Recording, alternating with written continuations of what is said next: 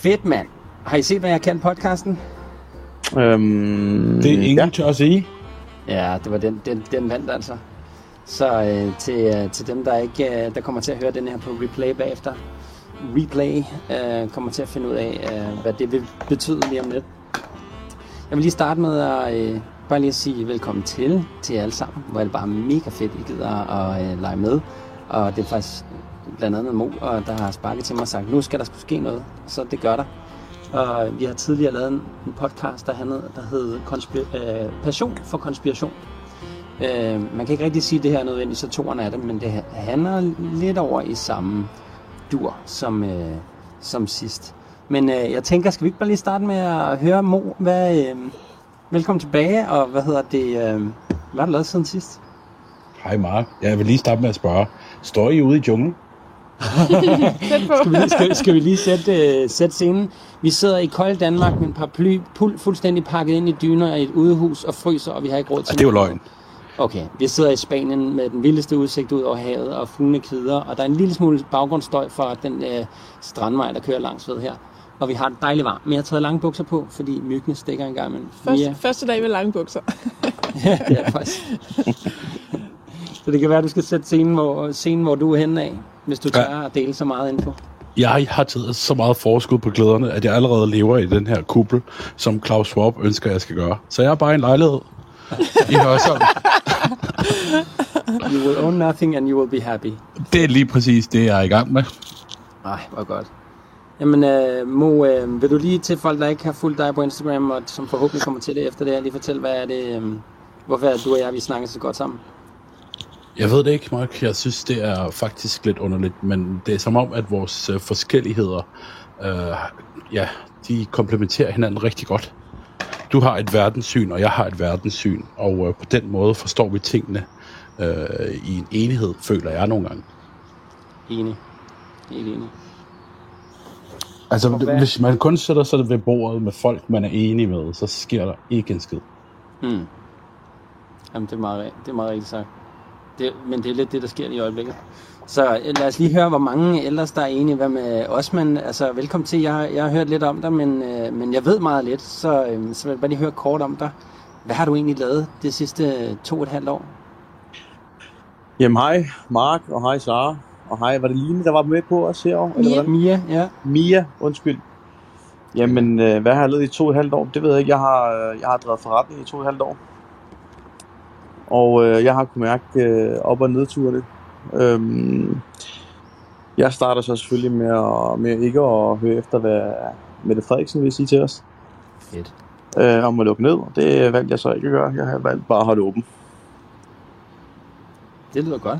Så jeg har været i kamp til at starte med, og så ja, nu er jeg bare, nu slapper jeg bare af.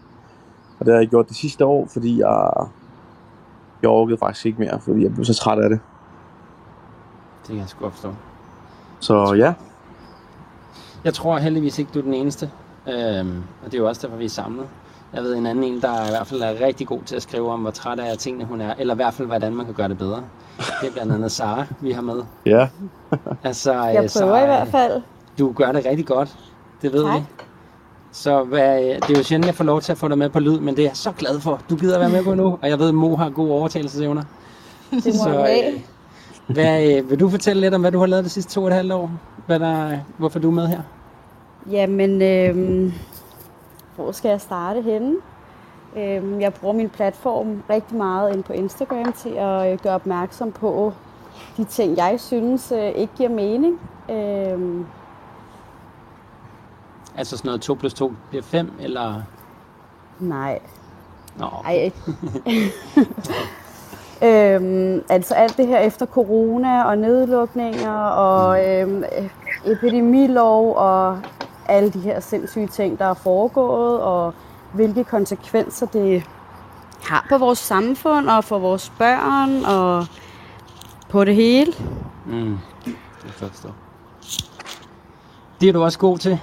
Øhm, og, øh, og hvad hedder det? Øhm, vi kan lige høre lidt om hinandens baggrund bagefter, men øh, Mia er jo også med. Altså, hun har også været med ligesom Mål før på øh, nogle afsnit, hvor vi har snakket om alt fra kærlighed og øh, passionen og børn og hvad ved jeg. Men nu er du med i dag, igen i dag, hvor vi snakker mm. om noget, hvad andre folk vil tro var kon- konspirationsteorier, men det kommer vi jo tæt ind på, det måske ikke er. Mm. Vil du fortælle lidt om det selv? Ja, det kan jeg godt. Øhm, altså jeg tror for mit vedkommende, da, øhm, da corona ligesom gjorde sit, sit indtog i samfundet, øhm, der, øh, der gik det sådan ligesom op for mig, at øh, det vigtigste, der jo ligesom er, det er jo, det er jo ens børn. Øh, og jeg havde på det tidspunkt en dreng, som skulle starte i skole.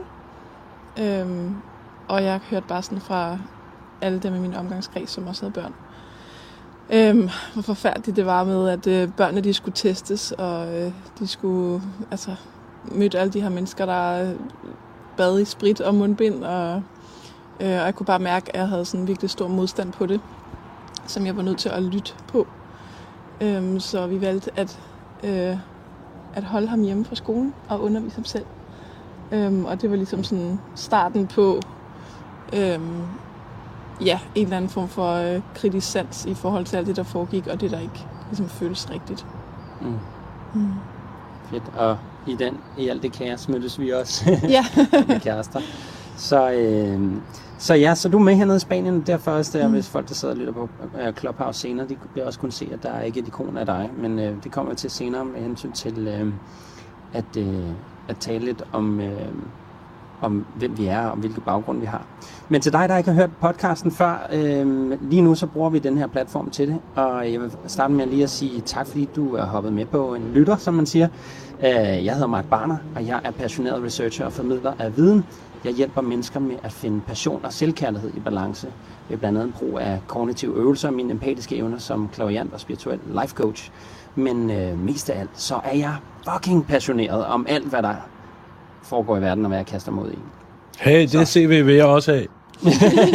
det er bare copy-paste. så øh, hvad hedder det? Ja, velkommen til. Og, øh, og jeg ved ikke rigtig om, øh, hvad jeg har lyst til. Altså, det, det skal jo ikke være løgn, at øh, vi har aftalt, at det her skal være lidt af en øver. Men øh, vi må jo se, om vi synes, vi ser nogle øh, ting, folk kan bruge til noget. For det er egentlig virkeligheden, det handler om at dele vores viden hver især. Øh, jeg har lavet et skriv blandt andet, øh, så vi kan høre, om det overhovedet er relevant. Men jeg kunne faktisk rigtig godt tænke mig lige inden at høre, øh, Mo, hvad har du af baggrund for, at du på en eller anden magisk måde ikke hoppet med på hele det her narrativ omkring øh, lockdowns, og øh, altså, du i hvert fald ikke er enig i særlig meget af de ting, der måske foregår i verden. Hvad, Det er en stor, øh, det, er, det er en stor pille at skulle sluge. Men jeg synes, jeg har set narrativet udspille sig før. Allerede det der med 14 dage til at bremse smitten. Der er bare, bare rigtig mange øh, advarselslamper, der tændte mig allerede der.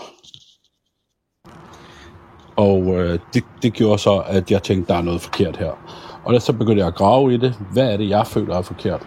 Altså, finder jo, der er jo ikke noget af det, der stemmer. Det de lukker ud jo. mm, enig. Og jo mere man blev ved med at grave, jo tykkere blev løgnen. Ja. Og, altså, øh, hvad har du, er, det, er du sådan blevet klog på de her ting, fordi du har et eller andet job som forsker, eller er vi bare sådan en flok plattenslager, der er på en eller anden magisk vis alligevel har, synes, at vi kan læse os til ting, som andre folk ikke kan? Jeg er klog på det, fordi jeg er blevet udsat for det så mange gange i mit liv, det her. Mm, ja. Øh, nu havde jeg taget nogle eksempler med, som jeg egentlig godt kunne tænke mig at snakke om, øh, hvordan det var tidligere. Altså, det her med 14 dage til at bremse smitten, det blev jo til nye lovgivninger og på grund af nedsi- øh, nedsituationer, ikke? Men vi har jo set det før, altså. Jeg ved ikke, hvor mange der efterhånden kan huske 11. september. Mm, Øhm, der blev også indført nogle nødslovgivninger. De nødslovgivninger, dem lever vi jo stadigvæk under i dag. Altså eksempel, at staten må gå ind og kigge på, hvem vi skriver med, hvem vi snakker med. Øh, alle de her ting, det, det er jo aldrig bare en nødsituation, hvor vi indfører nogle lovgivninger, og så siger jeg, jamen det var det, vi klarede den, vi fjerner de nødlovgivninger igen. Mm. De bliver jo altid hængende, de her regler. Det er Ja. meget belejligt. Det er rigtig belejligt. Mm. Ja, det, det bliver ikke droppet bare fordi der er, nu er der ikke terror i, i New York mere. Nej, Så, og jeg kan tage den endnu længere tilbage. Da, vi, da mine bedsteforældre boede i Palæstina, så var der nogen, der kom og bankede på døren og sagde, I skal, vi skal lige hjælpe nogle jøder her. Hvis I lige flytter til nabolandene i fi- 14 dage, 3 uger, så kan I komme tilbage, og alting er normalt igen. Alting bliver aldrig normalt, når politikerne siger det. Et mm. magtgreb er, er et naturligt instinkt i os. Altså, vi, vi lader aldrig nogensinde en god mulighed gå til spil. Vi vil altid gøre, hvad vi kan for at udnytte den situation. Ja.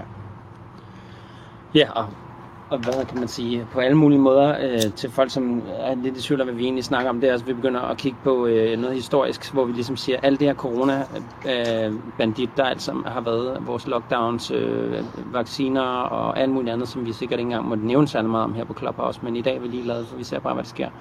Øhm, Det er en test. det, ja, det, det er en lille test, vi laver i dag. Så, så derfor vil jeg sige, at øh, altså, på rigtig mange måder, så øh, er der rigtig mange folk derude, der slet ikke ved, at der foregår noget andet, end det, de bliver fodret i med, fra tv af. Men der foregår rigtig meget, og der er ikke nogen folk, der overhovedet heller har stillet spørgsmål til tingene efter, at der er blevet taget, er vedtaget en eller anden lov, så tænker fedt, den skal beskytte os mod terror, eller fedt, den skal beskytte os mod sygdom, eller et eller andet. Men det er jo ikke som om, at når terroren og sygdommen går væk, at øh, de så bare laver reglerne helt om og loven helt om og siger, nå, så er vi ude af det. Tværtimod, så benytter politikerne rigtig tit øh, de samme love, de har vedtaget til deres egen fordel bagefter. Det er naturligt. Hvad, øh, øh, Osman, øh, er, du, øh, er du uddannet læge og forsker? Øh, eller hvad, har, hvad er det for noget arbejde, du har foretaget dig i den her tid, som du siger, du bliver ved med? Hold Og jeg er hverken læge eller forsker, øh, heldigvis. Fordi øh, det gider jeg måske, det gider jeg ikke gøre mig i overhovedet. Men øh, jeg, har, jeg har altid været øh, selvstændig erhvervsdrivende. Og øh, det startede jo faktisk bare med, at øh, regeringen begyndte at indføre nogle, øh, nogle, øh, nogle restriktioner, som jeg ikke øh, vil finde mig i. Øh, fordi jeg følte ikke, at deres påstand var, øh, var troværdig nok i forhold til, hvad min baggrund er. Øhm, og så, ja, hvad kan man sige, at vi, vi valgte jo, vi tog den beslutning om, vi ikke gad at lukke ned, øh, fordi vi, det var det eneste måde, vi kunne øh, altså brødføde vores familie på. Ah, ja. Øhm, så, så ja, det var, det var der, det startede, men altså, hvad kan man sige, min, altså, jeg er jo, jeg har jo altid været skeptisk omkring regeringer og, og stater og sådan ting, fordi jeg har jo fra mit bagland altid øh, vidst, der foregår noget, noget med skum mod de her, med de her regeringsmagthaver og hvem der nu står bag alt, øh, alt det her power der. Altså, det er sådan, du er Ja. vokset op i at høre historier fra andre, der har opdaget bare- eller hørt, eller...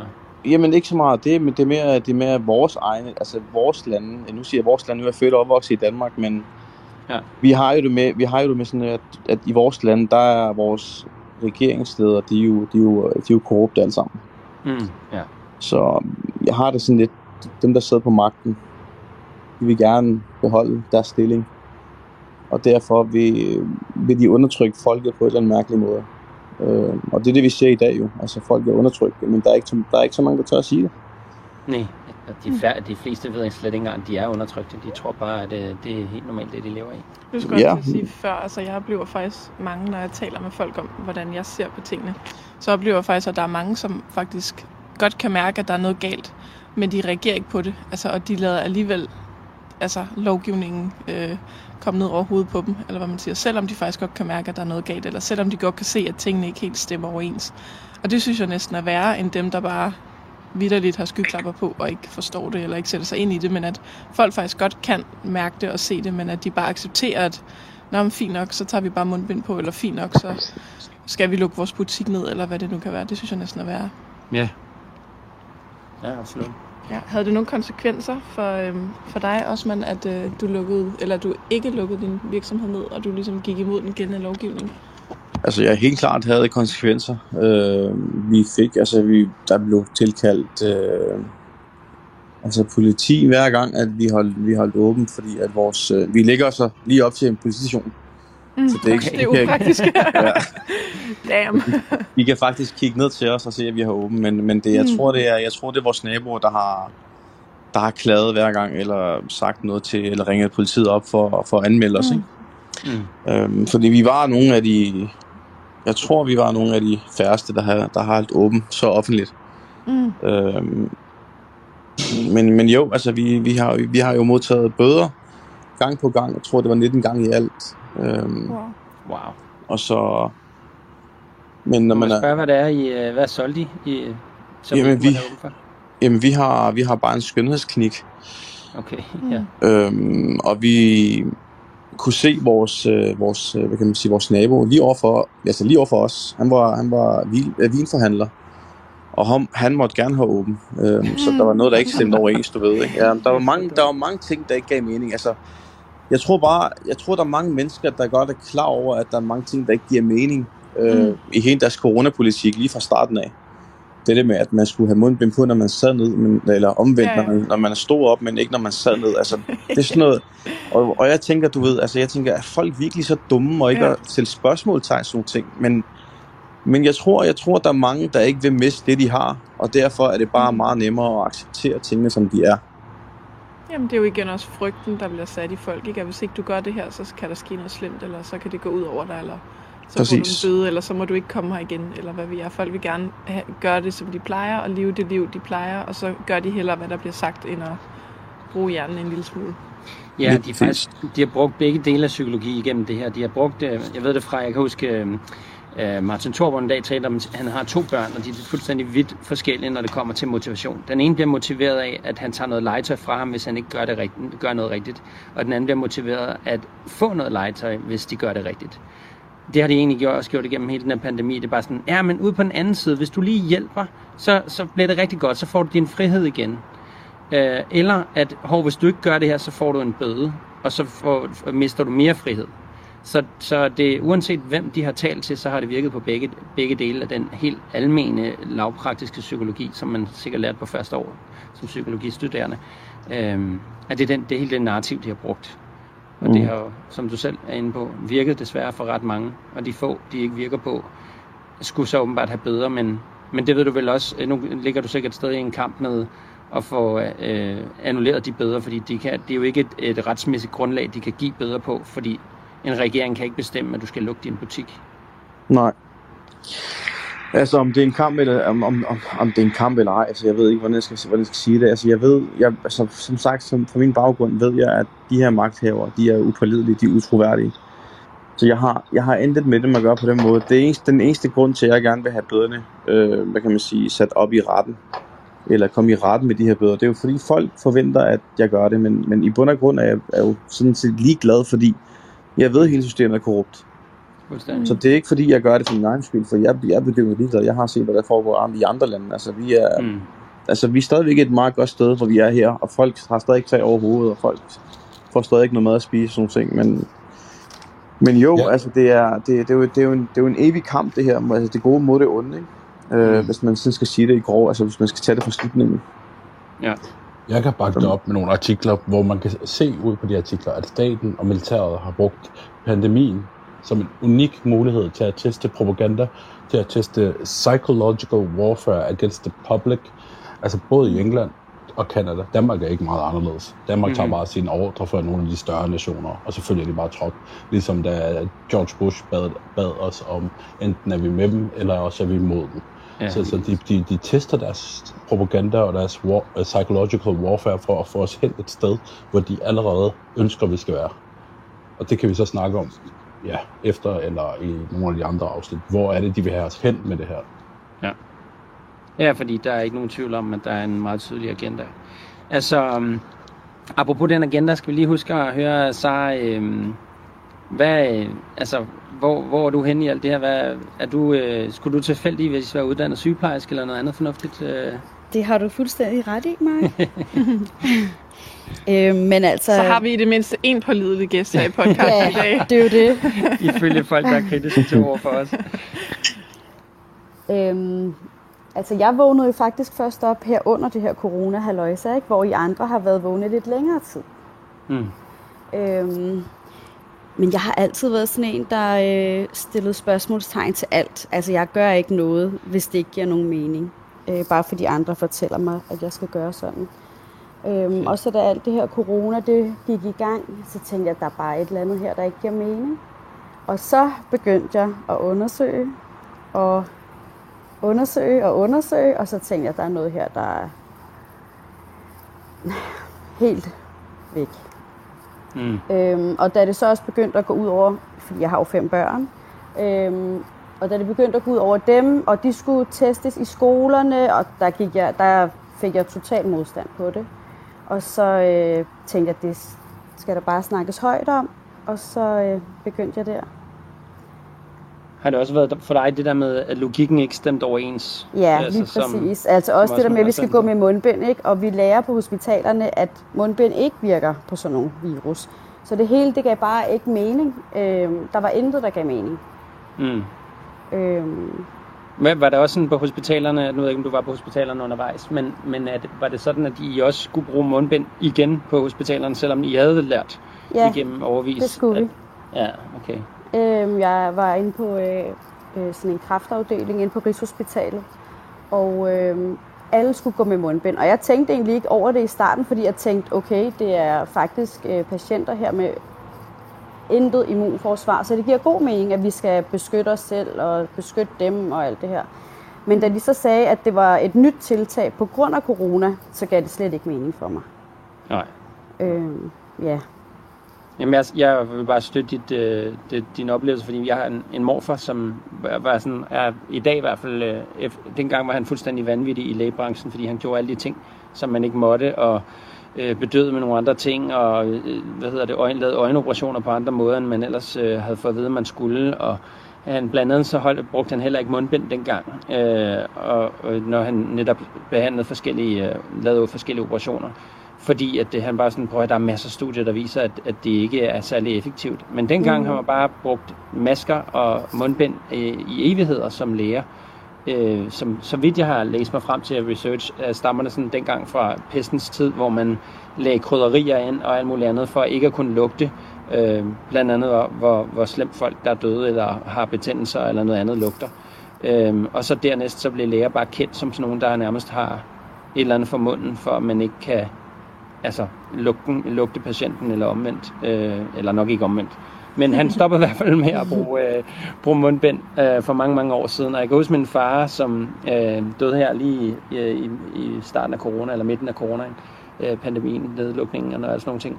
Han øh, har også, jeg kan huske, at jeg diskuterede det her med ham, fordi han var til dels godt vågen for det. Han har jo været i en branche i en livstid, hvor at, øh, han vidste, hvor korrupt det var, og hvordan man tilgodeså alle læger, og øh, gav dem betalte lægerejser og alt muligt andre kongresser, hvor det egentlig bare var ferier, for så og dernæst, at de skulle hvad kan man sige, markedsføre deres medicin og bruge deres medicin, som dem, der ligesom, hvis Pfizer inviterede ham afsted, så var det Pfizer-medicin, han bagefter skulle promovere.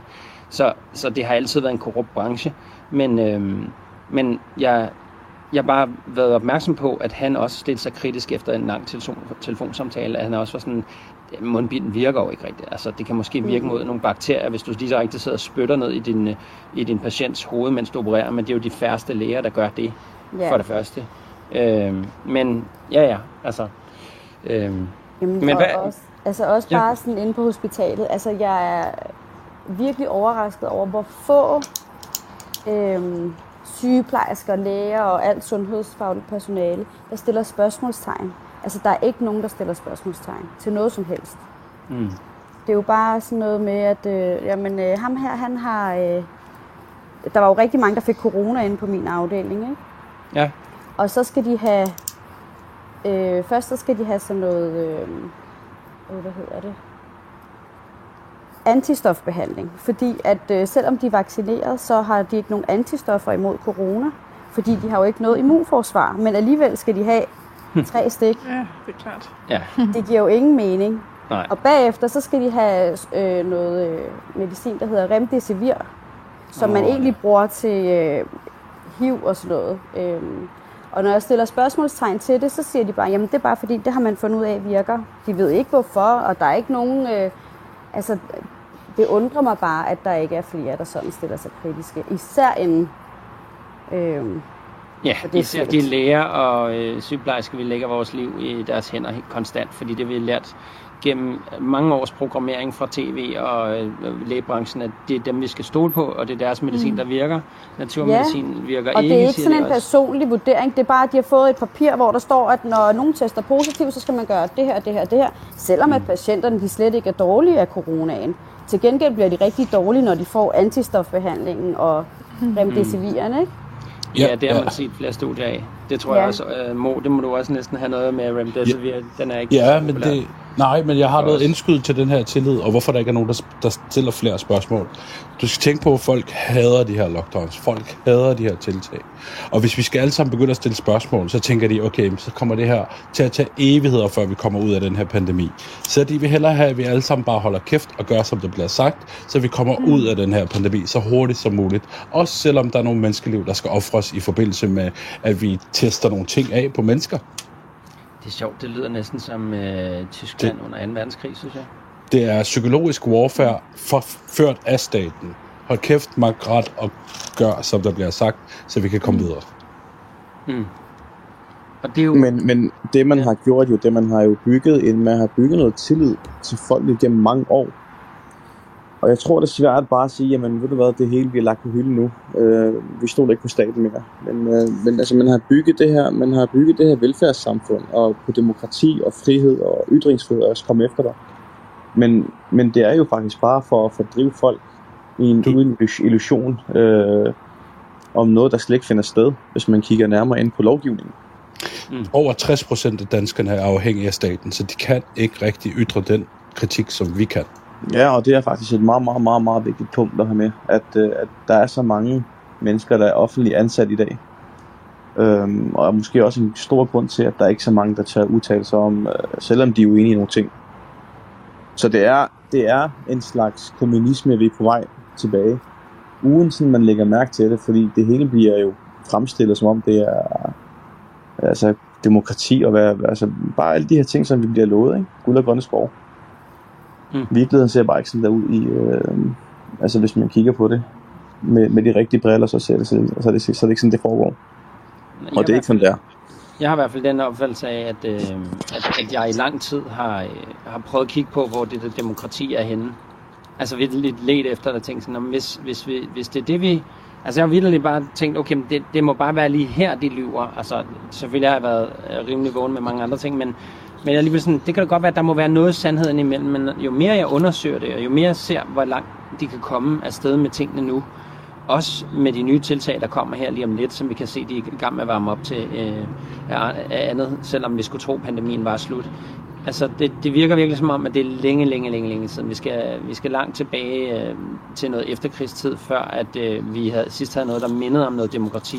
Og måske endda ikke engang rigtigt. Altså, skal vi før det. Og, øh, og dengang, hvor man sådan ligesom kunne stole på pressen, nu er jeg jo fra 80'erne, der synes jeg, havde jeg selv sådan en opfattelse af, at man kunne stole på pressen dengang. Jeg kan godt se, at der er mange af de historier, der blev sendt ud dengang, som vi i dag ved overhovedet ikke passede. Øhm, blandt andet, at, at, at, at øh, hvordan AIDS spredes, og hvad, hvad problemet med det var, og at det var fra en naturlig ting med aber. Ligesom vi har hørt fra en naturlig ting nu, at det er flagmus, der er skyld i det. Men flere og flere ting peger på, at det er et Wuhan-lab, hvor den her virus er sluppet ud fra. Øhm, og hvorfor at de sidder og laver virus på et, et Wuhan-lab, kan vi også øh, lave en hel podcast om. Øhm, ja, det.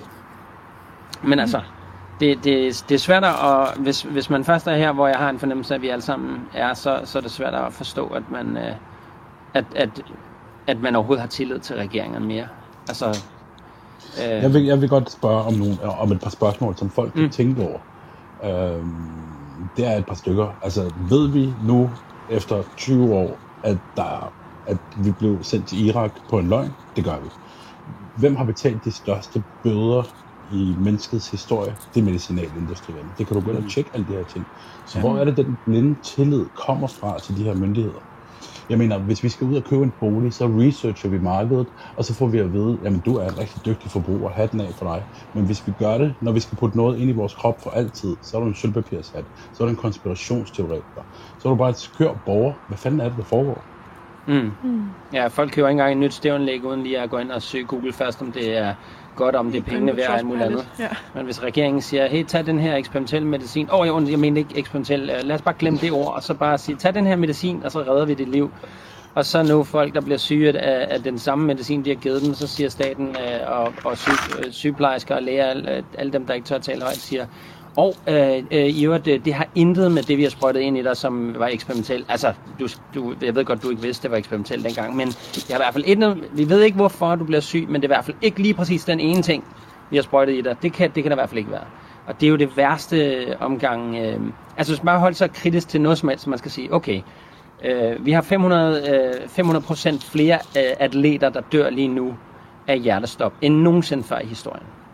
Hvad har vi gjort anderledes? Altså vi bare glemmer helt, hvad der foregår. Hvad har vi gjort anderledes den her gang, end hvad vi har gjort alle andre gange i historien? Altså hvis vi bare kigger på de sidste 10 år inden coronaen, Hvorfor var der, at der ikke døde så mange der? Er, er vi begyndt at spise mere usundt? Tænker folk øh, negative tanker? Er folk mere stresset, fordi de har ligget i lockdown og slappet for meget af? Eller er det måske de indsprøjtninger, de har fået, som de er blevet tvunget til, for ellers så kan de ikke komme rundt i verden og, og compete mod andre og deltage i konkurrencer? Altså, at, at folk ikke tør at stille sig selv det spørgsmål, eller bare stoler på, når nogen siger, nej, nej, nej, det, det er ikke det sidste i hvert fald. Det, det synes jeg er rigtig ærgerligt. Fordi så stopper vi bare vores hjerne med at undersøge, hvad er det? Hvor, hvad er årsagen til, at jeg har våde sko? Er det den vandpyt, jeg trådte i, som staten sagde, jeg skulle? Eller er det øh, fordi, at jeg har ligget inde i tørvejr i, øh, i to år? Altså, jeg synes bare, at folk de trænger til at ture stille spørgsmål til det. Og måske bare lige, når de ser noget på fjernsyn, sige, hvor ved vi egentlig det fra, og hvor kan man tjekke kilder på det?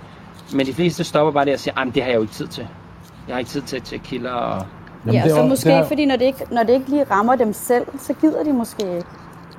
Tror du ikke også, det det? Altså, øh, fordi det er jo bare sådan en teori, jeg har om, at øh, danskerne, de er sådan meget, jeg er selv dansker, vil jeg lige sige, men øh, at man er sådan meget øh, sådan ego på en eller anden måde. Altså så længe, at det ikke lige rammer min egen lille firkant, så kan være fuldstændig ligeglad med, hvad der sker. Hmm. Øhm, og det ved jeg jo også fra mig selv. Altså, jeg har da også gået min egen lille danskerboble, kalder jeg det for, ikke? Hvor jeg hmm. aldrig har stillet spørgsmålstegn til noget som helst, fordi at jeg har altid bare fået at vide, at jeg skal være rigtig glad for, at jeg er født her, fordi der er ikke noget korruption eller noget som helst det i alle de hmm. andre lande, ikke? øhm, og jeg tror altså, der er mange, der sådan, øh, altså bare tænker, at det, sådan noget det sker ikke i Danmark. Og så længe det ikke lige påvirker mig eller mine nærmeste, så lukker jeg bare øjnene for det. Mm. Ja, men vi, det vi lever i et samfund, hvor din nabo vil ofre dine børn for at leve en dag længere. Ja. Mm. Ja. 100 Ja. Ja, det er første gang, man i historien har prioriteret uh, børnene, uh, eller prioriteret, uh, eller offret de børnene fra de ældre. Det har altid været sådan noget, ej, de ældre vil da ikke dø, de vil da ikke gøre noget, som skal skade de unge. Nu har der siddet sådan en helt flok øh, bange ældre, og det er jo ikke de ældres skyld, det er det fjernsyn, de ser, men, øh, men så sidder de der og siger sådan, ej, de unge kunne altså godt lige til at, at gå, gå med noget mundbind og, og tage nogle indsprøjtninger, selvom de ikke bliver syge af det, selvom de ikke dør af det, selvom de ikke er skades af det, men nu bevist, at der er sammenhæng mellem øh, af børn med, med hjerte, øh, perikardit eller myokardit, som man kalder det, øh, hjertebetændelse, øh, er der sammenhæng mellem indsprøjtningerne og det. Altså vi har vidderligt ødelagt ungdommen og vores egne børn, eller dem, der har, til fordel for, det kan sikkert trigge nogen, der sidder og hører den, hvis de har valgt at gøre det samme. Og der, det skal ikke øh, være sådan, at vi skal sidde og håne på dem eller et eller andet. Bare, bare vi taler bare fakta, det vi ved, og det vi har læst om, og så kan man så sige, at på fjernsyn siger noget andet. Ja, men så prøv at undersøge, om der er noget andet, og det er de første, der tør, og så undersøge det, der måske er ubekvemt, og som ikke lyder trygt, og som måske kan være ubehageligt at læse eller forstå. Øhm, det er bare ærgerligt, at vi smidt dem ned under bussen, som skal redde vores fremtid. Absolut, og vi har jo øh, ja, nogle forskere, som vi har jo de her forskere, som sidder på de der forskellige positioner rundt omkring i Danmark, og så anbefaler noget, de overhovedet ikke ved særlig meget om, eller bare har fået at vide, de skal anbefale. Øh, jeg sidder lige og leder efter ham, øh, for, forskeren, eller hvad nu han er, på øh, Københavns Universitet, der sidder og griner af, Christian Bell, som siger, at vi behøver ikke at vaccinere de små. Vi må hellere tage forsigtighedsprincippet i brug her, i stedet for bare at sprøjte noget, øh, vi ikke aner, hvad langtidsbivirkningerne er af. Så sidder han bare håndligt og ryster på hovedet og griner af hende og siger, at det behøver vi ikke. Vi kan da sagtens redde bivirkningerne, når de endelig dukker op. Jeg mener, altså, skal vi bare blive ved med at sætte et plaster på såret, og så håbe på, at det bærer os igennem? Og så når du finder den her person, går ind og googler hans historik, så kan du se, at hans løn bliver, altså hans konto bliver fyldt op fra Bill og Melinda Gates Foundation. Det er ikke svært at finde frem til de her ting. Det ligger frit tilgængeligt. Og så kan man jo sige, jamen, det er da klart, han kan ikke bide den hånd, som fodrer ham. Hvorfor skal han gå ud og anbefale noget øh, imod det, han får ordre på? Altså, det ja, og han får netop taletid i medierne af samme årsag fordi det er ja. det samme, der også er, der betaler øh, af den samme, øh, hvad kan man sige, donationerne fra øh, Bill and Melinda, Melinda Gates Foundation er jo netop, altså de har jo så mange øh, forskellige donationer ude til blandt andet pressen og til folk, der indirekte har noget med pressen at gøre. Absolut. Altså det, det, det stikker så dybt det her, og det er sådan noget, man godt kan researche. Og vores formål med den her, blandt andet de her podcast er jo så, at vi gerne vil dele de her kilder, så folk selv kan høre om det, og de kan selv dykke ned i dem bagefter. Præcis. Øhm, og så, så det er helt klart en opfordring til, at hvis du slet ikke ved, hvem Bill og Melinda Gates er, øh, så skal du måske starte der. Men bare vid, at øh, manden har investeret, udover have Microsoft, så har han investeret i, i den mad, du øh, køber, øh, alle de steder maden bliver produceret, landsteder, øh, forskellige fonde til forskellige virksomheder, medicinalindustrien, øh, vacciner, så meget andet. Han har været fortaler hele vejen igennem, og der er blandt andet en videooptagelse af ham, hvor han siger, øhm, øhm, hvad han siger, unfortunately, the virus was quicker than we could vaccinate.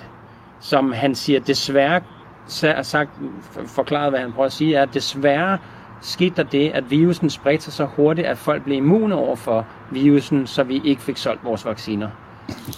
Altså, Jamen, så man burde også... sidde og klappe i sine hænder over og sige, ej, hvor er det fedt, at den her virus faktisk ender med at blive sådan, så folk ikke behøver at vaccinere sig. Men alligevel sidder han der og tog ud over, at han ikke fik solgt nogle flere vacciner. Man skal bare huske, at den her mand, han er en øh, forretningsmand. Han, han sidder ikke og gør det for, for at hjælpe dig kun. Han gør det hovedsageligt for at hjælpe sig selv. Og det er jo det, som vi, jeg i hvert fald prøver at sætte lys på, og som jeg også føler, I gør, at det er det gennemgående tema for de her big corporations og big pharma og politikerne. Det er som om, de alle sammen er kommet i cahoots om, at øh, ikke at vælge os det bedste mere. Det er jo ikke engang, Nej. fordi det kun er gældende for alle de store, altså Bill Gates og så videre. Det gælder også bare for den almindelige praktiserende læge i Danmark. De får også penge hver gang de giver en vaccination. Ikke kun corona, men også bare standard børnevaccine for eksempel. Mm. Ja. Ja, der var ham her for nyligt, som sagde, at vi skulle vaccinere mod abekopper med en ikke godkendt mm. vaccine. Og så går jeg ind og tjekker hans konto. Ja, jeg tjekker ikke hans konto, men, men man kan faktisk gå ind og, man kan faktisk gå ind og tjekke, hvor de får deres løn fra, hvad for nogle honorarer de får. Og der mm. står højt og tydeligt Pfizer. Altså jeg mener, det kræver ikke det største geni at se, hvad for nogle mennesker, der bliver fodret af hvem, og hvorfor de går ud og siger de her ting. Og det, og det, det kunne jeg bare så godt tænke mig, at folk forstod, når de sidder og kigger ind i kigkassen, eller læser på medierne online og sådan noget, og siger, okay, hvem sagde det her? Og kan vi stole på dem? Hvem får, hvad, hvor får de deres løn fra? Mm. Det er så tit, at man, altså vi ved det fra tidligere, hvor pressen har været ude og sige, at hver gang der er en, en rapport, der kommer ud, at sukker er mega sundt, gæt hvem der har lavet den, det er Coca-Cola og sukkerfabrikkerne. Altså det, det er ikke svært at købe en forsker, det er ikke svært at, at få folk til at sige noget, uden at sige det sådan helt rent. De kan sige en masse ting mellem linjerne, som er nok til, at folk tænker, Nå, så må det jo være sandhed. Øh, og det må betyde, at jeg skal spise noget mere sukker, for eksempel. Eller tage en eksperimentel øh, vaccine. Altså, ja, det er sgu bare ærgerligt, altså, at Jamen, øh, ja, vi ikke er flere, der kan stille spørgsmål. Jamen, måske er vi ikke flere, der kan gøre det. Det er også fint og flot, fordi at så må de jo bare... Uh, et, de skal jo leve med konsekvenserne af det desværre. Vi ønsker ikke, at der er nogen, der skal skades. Vi ønsker ikke et samfundskollaps, som vi er ude i nu. Mm. Øh, grunden til, at vi laver den her podcast, er, at vi ved, hvad der kommer til at ske om 3-4 måneder, hvor staten vil begynde at blæse viruserne op. Altså, det er jo ret normalt, vi har viruser om vinteren, men mm. de vil prøve at putte flere sprøjter i os, fordi de kører efter en plan. Mm. Og øh, der var det er jo allerede indkøbt, så det ville være ærgerligt, hvis vi skulle gå til spil, jo. Absolut. Jamen, det er lige købt nogle nye, jo. Det er lige købt 22 ja, det millioner nye. Det er jo det. Og øh, nu siger du det der, Mark, med, at de ikke har tid eller hverken overskud til at gøre researchen. Jeg, jeg er tilbøjelig til at gerne vil gøre det for dem. Hvis de kommer og lytter til det, vi har at byde, og selv går ud og søger videre, så er jeg villig til at sidde og lave de her afsnit mere, og bruge noget tid på at lave nogle altså veldokumenterede udtalelser, påstande, som folk selv kan gå ud og søge videre på, og komme tilbage og sige, jamen Mohammed, du er en idiot, du aner ikke, hvad du snakker om. Og så vi tager den derfra. Mm. Det kunne være fedt med nogle konkrete links til f.eks. hvordan kan man se, hvem ens læge er sponsoreret af, eller hvordan øh, finder man frem til, hvor en gældende person, som du siger for eksempel, får sin løn fra, eller hvem de er sponsoreret af. Det kunne være ret fedt, fordi det er sådan noget, der er ret håndgribeligt for sådan, den almindelige dansker, tror jeg. Ja, ja, du kan tjekke din egen læge. Hvem, hvem får han bidrag af? Altså, ja. jeg har delt de her ting før, men jeg vil gerne gøre det større i et mere omret, omgang, eller hvad hedder det, omfangsrigt. Mm. Jeg vil gerne gøre det større, fordi der, det er jo tydeligt, at der er ikke nogen, der har tid eller overskud til at gøre det selv. Nej. Og det, og, og det er det der med, at øh, jeg har også oplevet tit, at folk skriver, øh, hvis jeg poster et eller andet på min Instagram, og så siger folk, øh, hvor har du kilderne til det henne? Og så bare sådan, har du overhovedet prøvet at søge bare et øjeblik, selv på Google, har du prøvet bare at søge det, om folk bare sådan, jamen jeg overgår ikke, jeg har ikke tid til det. Og sådan, okay, men så her er kilden, så folk sådan, ja, jamen det ved man jo ikke, jeg ved ikke, hvem den der, den der person, der har skrevet det er. Nej, men det kan du også researche. Jamen, jeg tror ikke på kilden. Og så, så er vi ude i, at folk ikke læser forsknings- eller artikler eller noget som helst, eller øh, data. De er bare ude i sådan noget meningsbaseret noget. Bare fordi det er besværligt for mig, så vil jeg ikke at tro på det. Det er okay. Jamen det er helt okay, fordi frihed gælder også begge to. Det gælder begge sider. Hvis du 100%. vælger at se blind på, hvad myndighederne fodrer dig med, og det i sidste ende kan koste dig livet, jamen så er du velkommen til at gøre det. Jeg vil bare ikke ofre mig for, at der er nogen, der er dogne til at søge i de her ting. Altså, hvorfor stoppe ved vacciner og redde mennesker, der ikke kan redde sig selv? Hvorfor går vi ikke ud og siger til folk, jamen du har en ekstra bil, du skal låne den til ham, der ikke har bil? Eller i fremtiden, hvis jeg har to nyere, og min nabo har en dårlig nyre, så kan staten komme og banke på min dør og sige, hallo, du skal lige af med den nyre der. Ja, ja. Men altså, jeg synes også, der er, noget, der er en meget vigtig problemstilling, som, man skal, som vi skal tage hensyn til. Det der med at sige, at øh, jamen, jeg har en kilde fra Google, for det, vi skal huske på, at de her mennesker, som har, som har opfundet internettet, det her netværk, altså, vi går ud og siger, ja, okay, den her kilde tror jeg ikke på. Vi tror ikke på de her mennesker, som, øh, som vi lytter til. Men hvad er alternativet? Altså, hvis, hvis, vi får, eller hvis vi alligevel får vores information fra den samme udgiver, altså, forstår I mig lidt her? Mm. Det er jo Jeg svært- forstår, det at det du er svært er bekymret. folk, Det er os, der har ret, men vi har fundet den samme, vi har fundet den samme, altså vi har fundet en anden, en anden kilde, en anden artikel fra en anden kilde, men samme sted. Mm. Altså, man, man skal også være selvkritisk nogle gange, og så tænke også måske, hvorfor det er så svært at få overbevist de her mennesker om, at det, det vi siger måske øh, har en betydning. Jamen Osman, jeg forstår godt din kritik her. Du er bange for at lukke nogle ting ud, som ikke passer. Men jeg må bare sige til dig, at du er på rette spor, og du er på rette vej. Altså, vac- vaccinepasset er jo ikke en tilfældighed.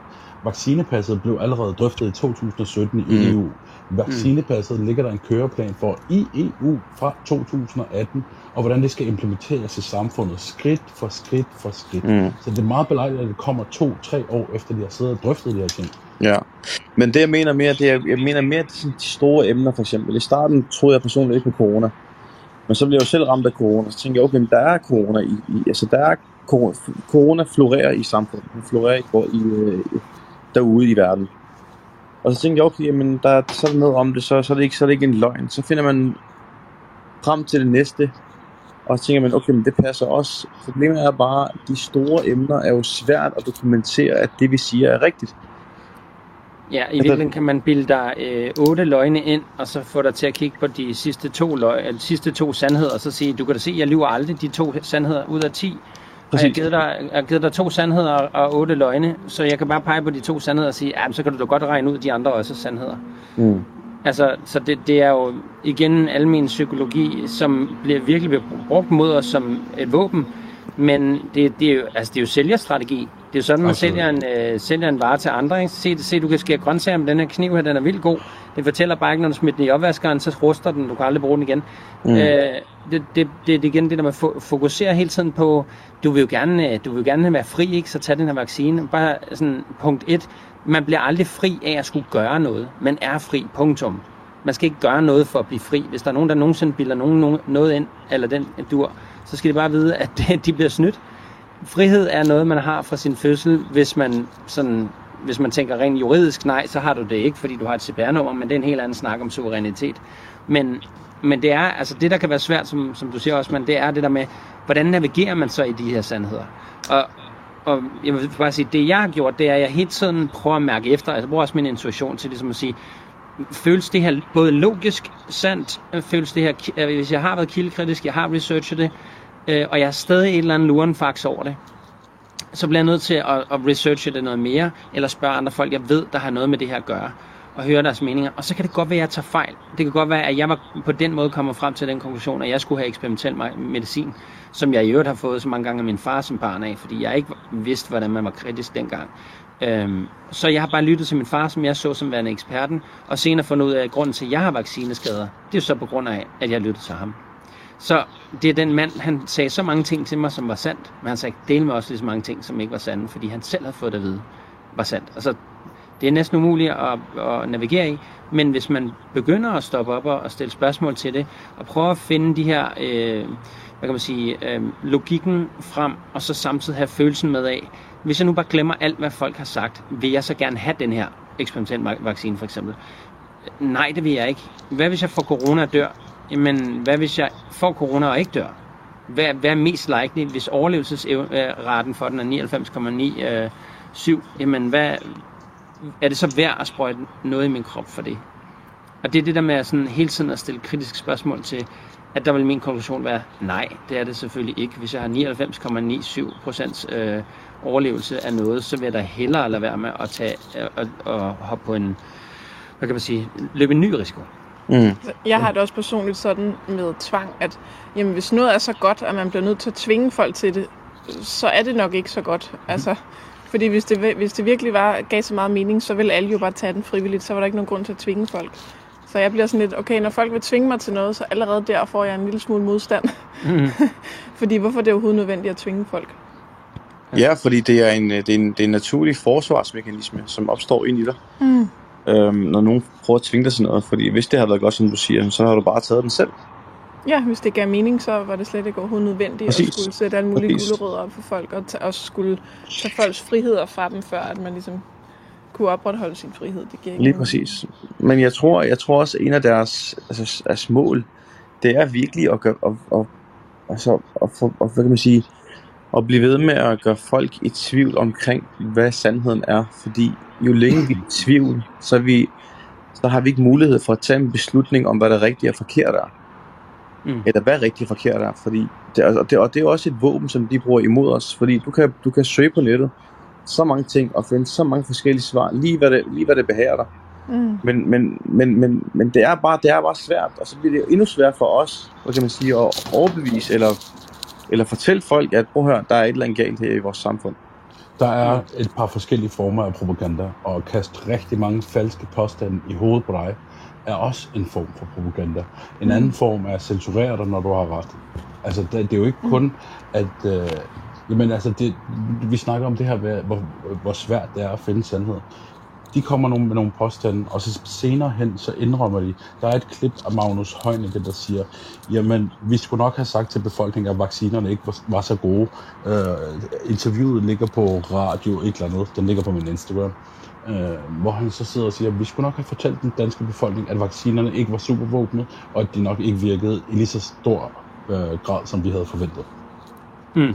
De, altså, de bekræfter os hele tiden løbende i, det vi mm. siger, bliver bekræftet 3-4 måneder frem i tiden. Vaccinerne er lort, så, så kommer han ud og siger, jamen, vi skulle nok have sagt, at de ikke var så gode. Hvorfor... Ja, der er så Ja. meget af det her. Og, og misinformation fra staten er en form for propaganda, så du kan ikke finde ud af, hvad for en, øh, hvad for en dræb skal jeg holde i for at komme ud af det her vand.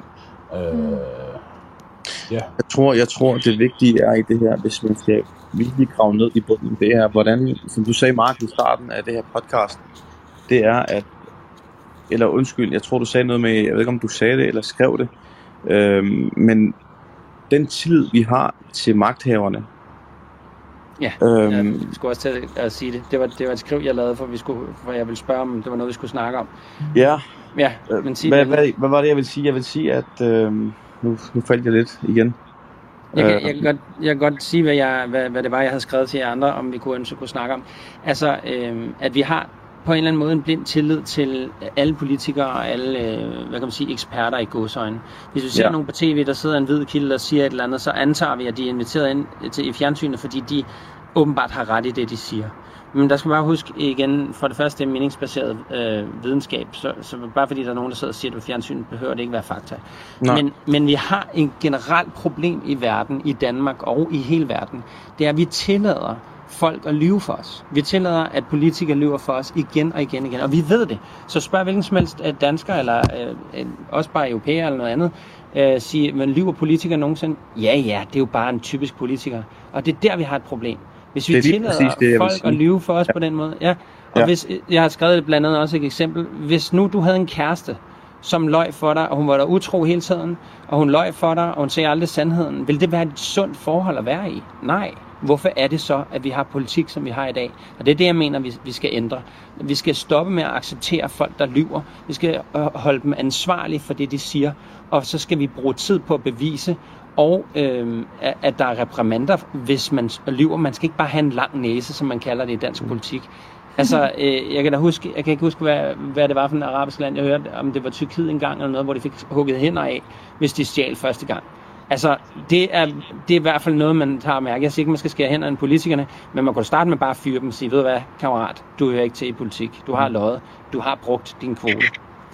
Men, men det hvordan, det, hvordan, hvordan gør man det, Mark? Altså, hvordan får man så folk til at ikke acceptere de her ting? Det skal man jo så for det første bruge sådan et eksempel, som jeg gør. Nu prøver jeg at sælge min idé med at bruge det med kæresten. Altså man kan ikke være i et forhold, medmindre man er en, der godt kan lide at blive behandlet dårligt af sin kæreste. Men på en eller anden måde, så kan danskerne godt lide at blive behandlet dårligt af politikerne. Altså at de kan sige en ting, men gør noget fuldstændig stik modsat. Mm. Og, og det, hvis man, hvis man på nogen måde skal fortælle folk en historie om, hvad, hvad vi skal finde os i, så skal vi lære dem en masse moral og etik. Altså at du skal ikke finde dig i. Du skal lære at sige fra. Vi er hele tiden, vi er hele tiden bange for, hvad hvis nu, det er jo også derfor, vi blandt andet kalder podcasten, det, det er ingen andre tør at tale om. Altså, øhm, og det, fordi at hvis du ikke tør at sige fra, hvis du ikke lærer at sige fra, og hvis du hele tiden får at vide, ah, du skal heller ikke sprede dårlig stemning, det handler overhovedet ikke. Du skal aldrig være bange for at sprede dårlig stemning. Hvis dit formål er at sprede dårlig stemning, så skal du selvfølgelig stoppe, medmindre du har en, en, en reel plan med det som ikke er, er narcissistisk og kun tilegner dig. Men hvis din plan er, at du har en grænse, og du gerne vil sætte den. Vi skal til at lære at sætte grænser i Danmark meget mere, end vi har gjort før. Vi må godt se og søge noget, noget øh, sydlandsk blod, hvor man ligesom tør at sige fra, når der er nogen, der grænseoverskrider ind, eller, eller i det hele taget uddanne den danske befolkning noget bedre i, og, og stille kritiske spørgsmål, som de så taler om, jamen det gør vi jo allerede i skolerne. Jamen det mm. virker tydeligvis ikke, fordi så har vi ikke fået, øh, fået øh, sprøjtet næsten, hvad er det, 75 procent af Danmarks befolkning med, med eksperimentel medicin. Som, og de ikke engang ved, det er eksperimentel medicin, og måske ved 5 procent det. Så, så jeg tror på, at, at hvis vi skal i gang med det her, så skal vi bruge samme teknikker, men med kærlighed, omsorg, øh, indsigt i empatisk, på en empatisk måde og fortælle Danmark, hvordan man er et godt menneske, hvordan man øh, hjælper hinanden, hvordan man støtter hinanden, og i det hele taget udskamning for, at nogle andre træffer en anden beslutning end dig selv. Det er det, det værste samfundssind, man nogensinde kan have. Et samfundssind handler om at rumme hele samfundet. Hvis vi endelig skal kigge på og ordkløve det, så, så handler det jo om netop, at man har et sind for hele samfundet. Og hvis vi lever i et demokrati, betyder det, at uanset hvad andre synes, føler eller gør, så bør du være okay med det, for det er der, de mennesker er. Og du er ikke dem, og de er ikke dig. Men det er ikke der, vi er i Danmark. Der er vi i gang med at udskamme i stedet for. Det kommer fra politikerne. De bruger ord, og, altså de giver ord, mm. du ved, sådan en... Det bliver opfundet til lejligheden. Mm. Jamen ikke bare opfundet, altså de bruger, altså i USA siger man, the words are weaponized. Altså det giver dem så meget styrke, at det bliver til et våben. For eksempel det der med Mette Frederiksen siger den 16. Øh, december, at vi skal til at se på, om de uvaccinerede er velkommen i vores samfund. Ja. Altså, det, er jo, det, er jo, det er jo fuldstændig vanvittige ting, de siger, og det, og, og det spreder sig bare til befolkningen, og så, så, så, så sidder her fra Danmark, ja, det er sgu da rigtigt. Hvorfor skal de overhovedet rende rundt med os, de der bakteriebomber der? Det var mm. fuldstændig det samme under terror med 11. september, og i Madrid og i London, der følger jeg mig også som sådan en terrorist, og jeg har aldrig rørt nogen, eller gjort noget som helst. Nej. Det, det er staterne, der bruger, øh, gør giver ordene øh, en så powerful en styrke, at, at det bliver et våben mod dem, som stiller spørgsmål. Ja, jeg kommer tit til at tænke på sådan noget, øh, for eksempel når man kigger tilbage på rocktiden eller noget andet, så har vi et navn for den tid og den, øh, den periode, folk led i. Jeg bliver ved med at tænke sådan, bliver, kommer man til at kalde den her hjernevaskningsperioden, sådan de sidste 100 år, hvordan vi bare er blevet hjernevasket i krig, blevet hjernevasket til at tage mundbind eller medicin, eller Altså, Send vi kan kigge på så mange... Ja, lige præcis. så så der, der er bare så mange ting, som, som, øh, hvor vi bliver hjernevasket i at tro, at noget er på en måde, men vi, hvis vi bare sætter sådan et øjeblik og lært noget, altså bare tage vacciner for den sags skyld, det er meningen, det skal hjælpe dit immunforsvar. Men hvem siger, at dit immunforsvar ikke allerede er hjulpet? Altså hvem siger, at dit immunforsvar ikke allerede er godt? Og når du, lad os sige, at du har haft SARS. Nu ved du, den hedder SARS-CoV-2. Hvis du allerede har haft SARS, så i teorien har du vel haft halvdelen af virusen. Det vil sige, at du har et immunforsvar allerede, hvor du ikke blev vaccineret sidste gang.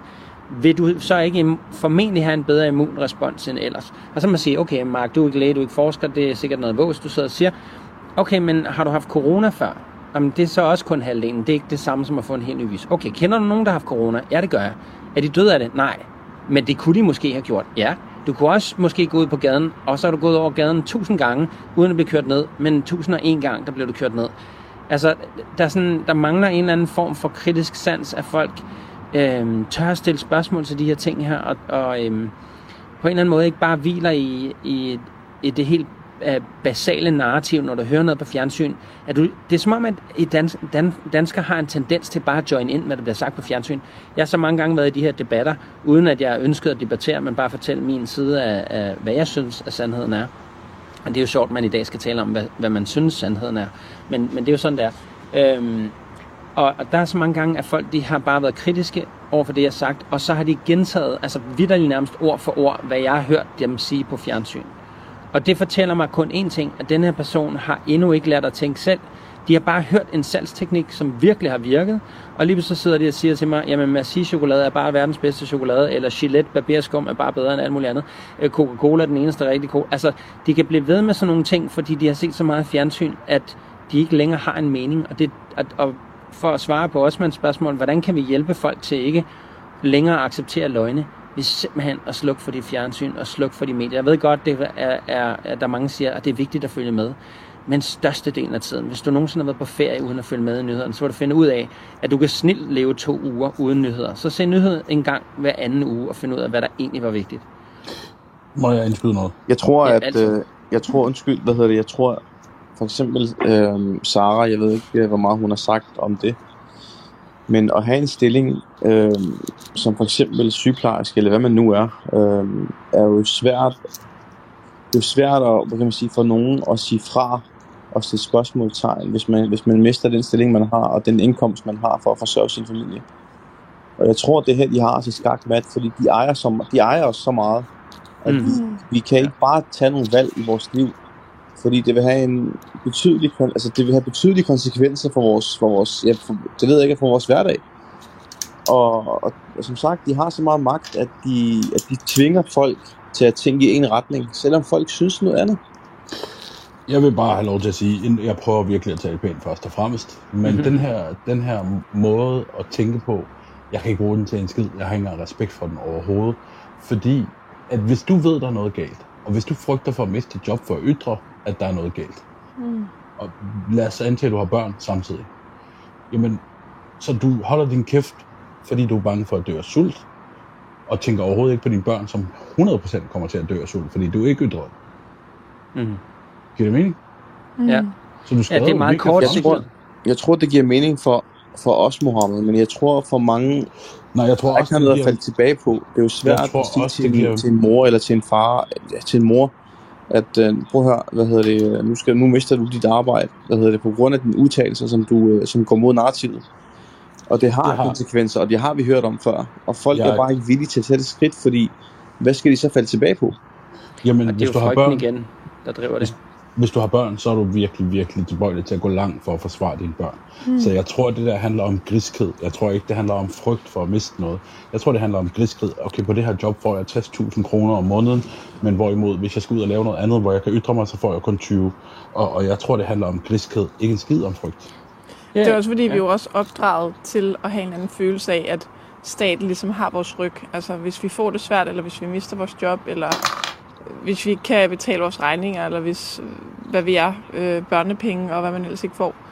Øhm, så staten har jo gjort os afhængige af dem på den måde, og det er jo kun til Absolut. deres egen fordel, kan man sige. Det er kommunisme og et. Ja, helt enig, helt enig, helt enig. Og, og folk er bare der, hvor de er nu. Altså, de, de føler sig... Altså, de bliver jo vugget i søvne, øh, nærmest. Fordi at... Øh, ja, altså, de får i, de får i hoved og røv. Ja, absolut. Og en sidste pointe til det er, at vi lever stadigvæk i Danmark. Det er stadigvæk ret nemt at sige sit job op og gå ud og, og skabe sin egen lille virksomhed, som du kan leve af og ytre præcis, hvad du mener, uden at der er nogen, der kan styre dig. Så, så jeg, jeg tror, det er griskhed. Jeg tror ikke, det er frygt for noget som helst. Godt. Og Og hvor er det, griskhed kommer fra? Det er egoet. Jeg skal have en Gucci-taske næste måned. Og hvordan, styrer man, Mm. hvordan kan du styre folks ego? Jamen, vi skal have dem til at forstå, at der er mere mellem himmel og jord, end det fucking tøj, du har i dit skab. Mm, eller den bil, du Så vi går over til det eller- spirituelle nu. Så, det, det, Ja, så vi går det er det tilbage til det, som, som folk tror på før i tiden. Jamen altså, vi skal også lige huske på, at corona kommer frem i en tid, hvor vi har promoveret øh, relativisme, hvor sandheden er op til den enkelte. Om du vil have en penis i panden, eller om du vil have den på ryggen, det er op til dig. Så, Ja, så jeg eller du, forstår slet vil, ikke. du har en fantasipenis, som du ja. kalder et eller, andet, eller du vil være en indjørning, øh, øh, identificere dig som en enhjørning. Så de 30 år, hvor relativismen er blevet promoveret, det bliver bare kastet over styr nu. Og så skal vi alle sammen mainstreames til at være den samme tænkende robot. Det kommer ikke til at ske jo. Nej. Ja, men altså, og, det, og man kan jo sige, det bedste vi kan, vi, det, altså, man kan i hvert fald prøve at lede folk hen til igen at have den her, øhm, i stedet for at have tillid til regeringen, så prøv at starte med at have lidt mere tillid til dig selv og din egen dømmekraft. Absolut. Altså fordi du har, du har frigivet, altså du har frataget dig selv den selvtænkende frihed, det er, at du kan undersøge tingene. Og du må godt sidde og sige, jeg tror ikke på, at det regner, mens alle andre kan se, at det regner udenfor. Men hvem siger, de har ret? Fordi det kan da godt være, at der er nogen, der har hældt tag ud, øh, vand ud over taget, så det ser ud som om, det regner. Så du må godt stille kritiske spørgsmål, selvom du kan virke som en kæmpe idiot i det, du gør det.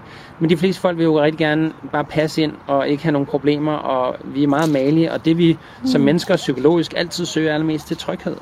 Altså, vi, vi, kan, vi kan tage som eksempel, Mia og jeg vil tage hele vejen herned til, øh, til Spanien, og det første, hendes søn øh, siger, han gerne vil spise hernede, det er McDonald's, for det får han også derhjemme. Det, det, er, det er, hvad hedder den helt almindelige hjerne, vil altid have det, som de plejer at få. Vi vil alle sammen gerne have en god seng, hvis vi er vant til at have en god seng, eller vi vi er bange for ikke at sove godt nok om natten, så skal jeg skal fandme ikke sove en dårlig seng. Så jeg, altså vi søger hele tiden efter en eller anden form for tryghed, så vi ikke længere behøver at bekymre os om noget. Fordi mm. vi er åbenbart så bange for at bekymre os. Vi har helt fuldstændig glemt, mm. hvor vi kom fra. En gang frygtede vi altså tigeren inde i skoven, eller inde i junglen. Det, det har vi slet ikke nogen, øh, altså der er slet ikke nogen, der frygter den tiger mere, fordi de er for længst buret inde. Og hver gang at staten så siger, at vi bliver nødt til at slippe nogle ulve løs naturligt i, øh, i Danmark. Hvad? Ulve? Ej, nej, nej, nej, så skal mine børn der ikke ud på legepladsen lege. Altså, Vi skal skyde dem. de skal skyde dem med det samme, ikke? fordi der er en trussel. Altså. Ja. Og det er så ærgerligt at se, hvordan vi ikke har forståelse for den natur, der er omkring os. At det sidste en ulv formentlig vil jage, det var et barn i et byområde. Men der ja, er altid det en risiko, og folk er så bange for risici. Fordi de, sådan, de tror, at oh, så er det måske mig, der dør om lidt. Hvi- Hvis man har, jeg tror, hvis man er lidt mere spirituelt anlagt, så vil man også have en mere en tillid til, hvis jeg ikke skal være på jorden, så, så sker det også på et tidspunkt. Altså, jeg kan gøre alt, hvad jeg vil for at løbe fra døden hele mit liv, men det vil være bedre bare at se den i øjnene og så sige, jeg har ikke tænkt mig at dø nu. Jeg har tænkt mig at kæmpe for det her. Men at løbe fra alting og løbe fra at, at komme i en eller anden form for utryghed. Hvad hvis nogen ånder på mig i bussen? Jeg må hellere tage et mundbind på. Mm. Jamen, hvis de ånder på dig i bussen, skal der være så mange ting. Det skal være, for det første have corona. De skal dernæst have en corona, der smitter. De skal dernæst øh, hvad hedder, stå tæt nok på, og de coronavirus skal kunne igen fragtes gennem luften på ret vis, og luftfugtigheden skal være helt perfekt. Altså, der er så mange ting, som folk slet ikke har forstand på, fordi de har aldrig tur at research det. Det er helt glemt, de har et immunforsvar, som er lavet til. I 200 200.000 år har vi mennesker eksisteret, og mere til. Og vi er stadigvæk ikke uddød.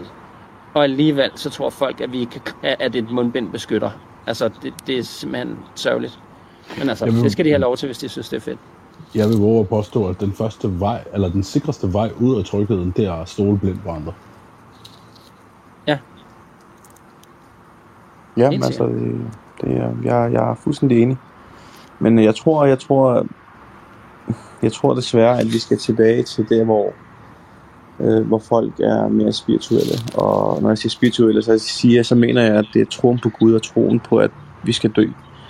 Fordi Ja, så længe vi er bange for at dø, højere. Så vil vi bare vi vil gøre alt for at overleve. Altså, vi vil virkelig gøre alt for at overleve. Øhm, altså, vi, bare for lige ud, altså, der er ikke nogen kriger mere i verden. Øhm, mm.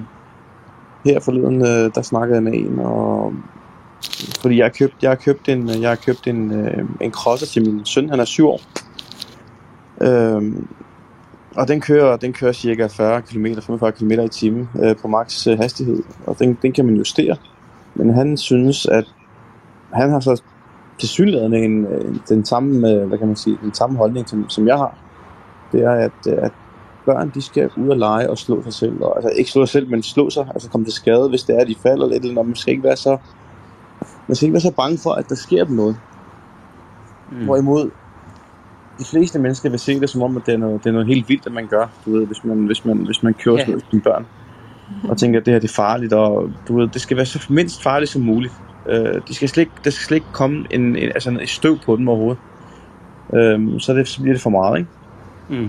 Og hvis Ja. man lærer børn at frygte små, øh, jamen altså, hvad er det for nogle, hvad er det for, hvad er det for nogle, hvad er det for en generation, vi får så? Jeg husker under coronatiden, der gik jeg på strået, øh, og så så jeg tre unge drenge på 14-15 år, og så gik jeg hen til ham for, jeg ved ikke, vi kom, i, vi kom, vi kom i en lille snak, og så vi stødte på hinanden eller sådan noget, tror jeg, og så bankede jeg på hans skulder. Så blev han helt vildt bange, altså han, han nærmest hoppede væk fra mig, du ved, fordi han, han var bange for corona, siger han, fordi han har en mormor, som han, han er bange for, at hun dør. Hmm. Og jeg tænker, hvis det er sådan nogle unge, vi får mere at gøre i fremtiden, jamen så, Mhm. så er den her kamp tabt. Ja, og det er to år, de har været i den frygt, ikke?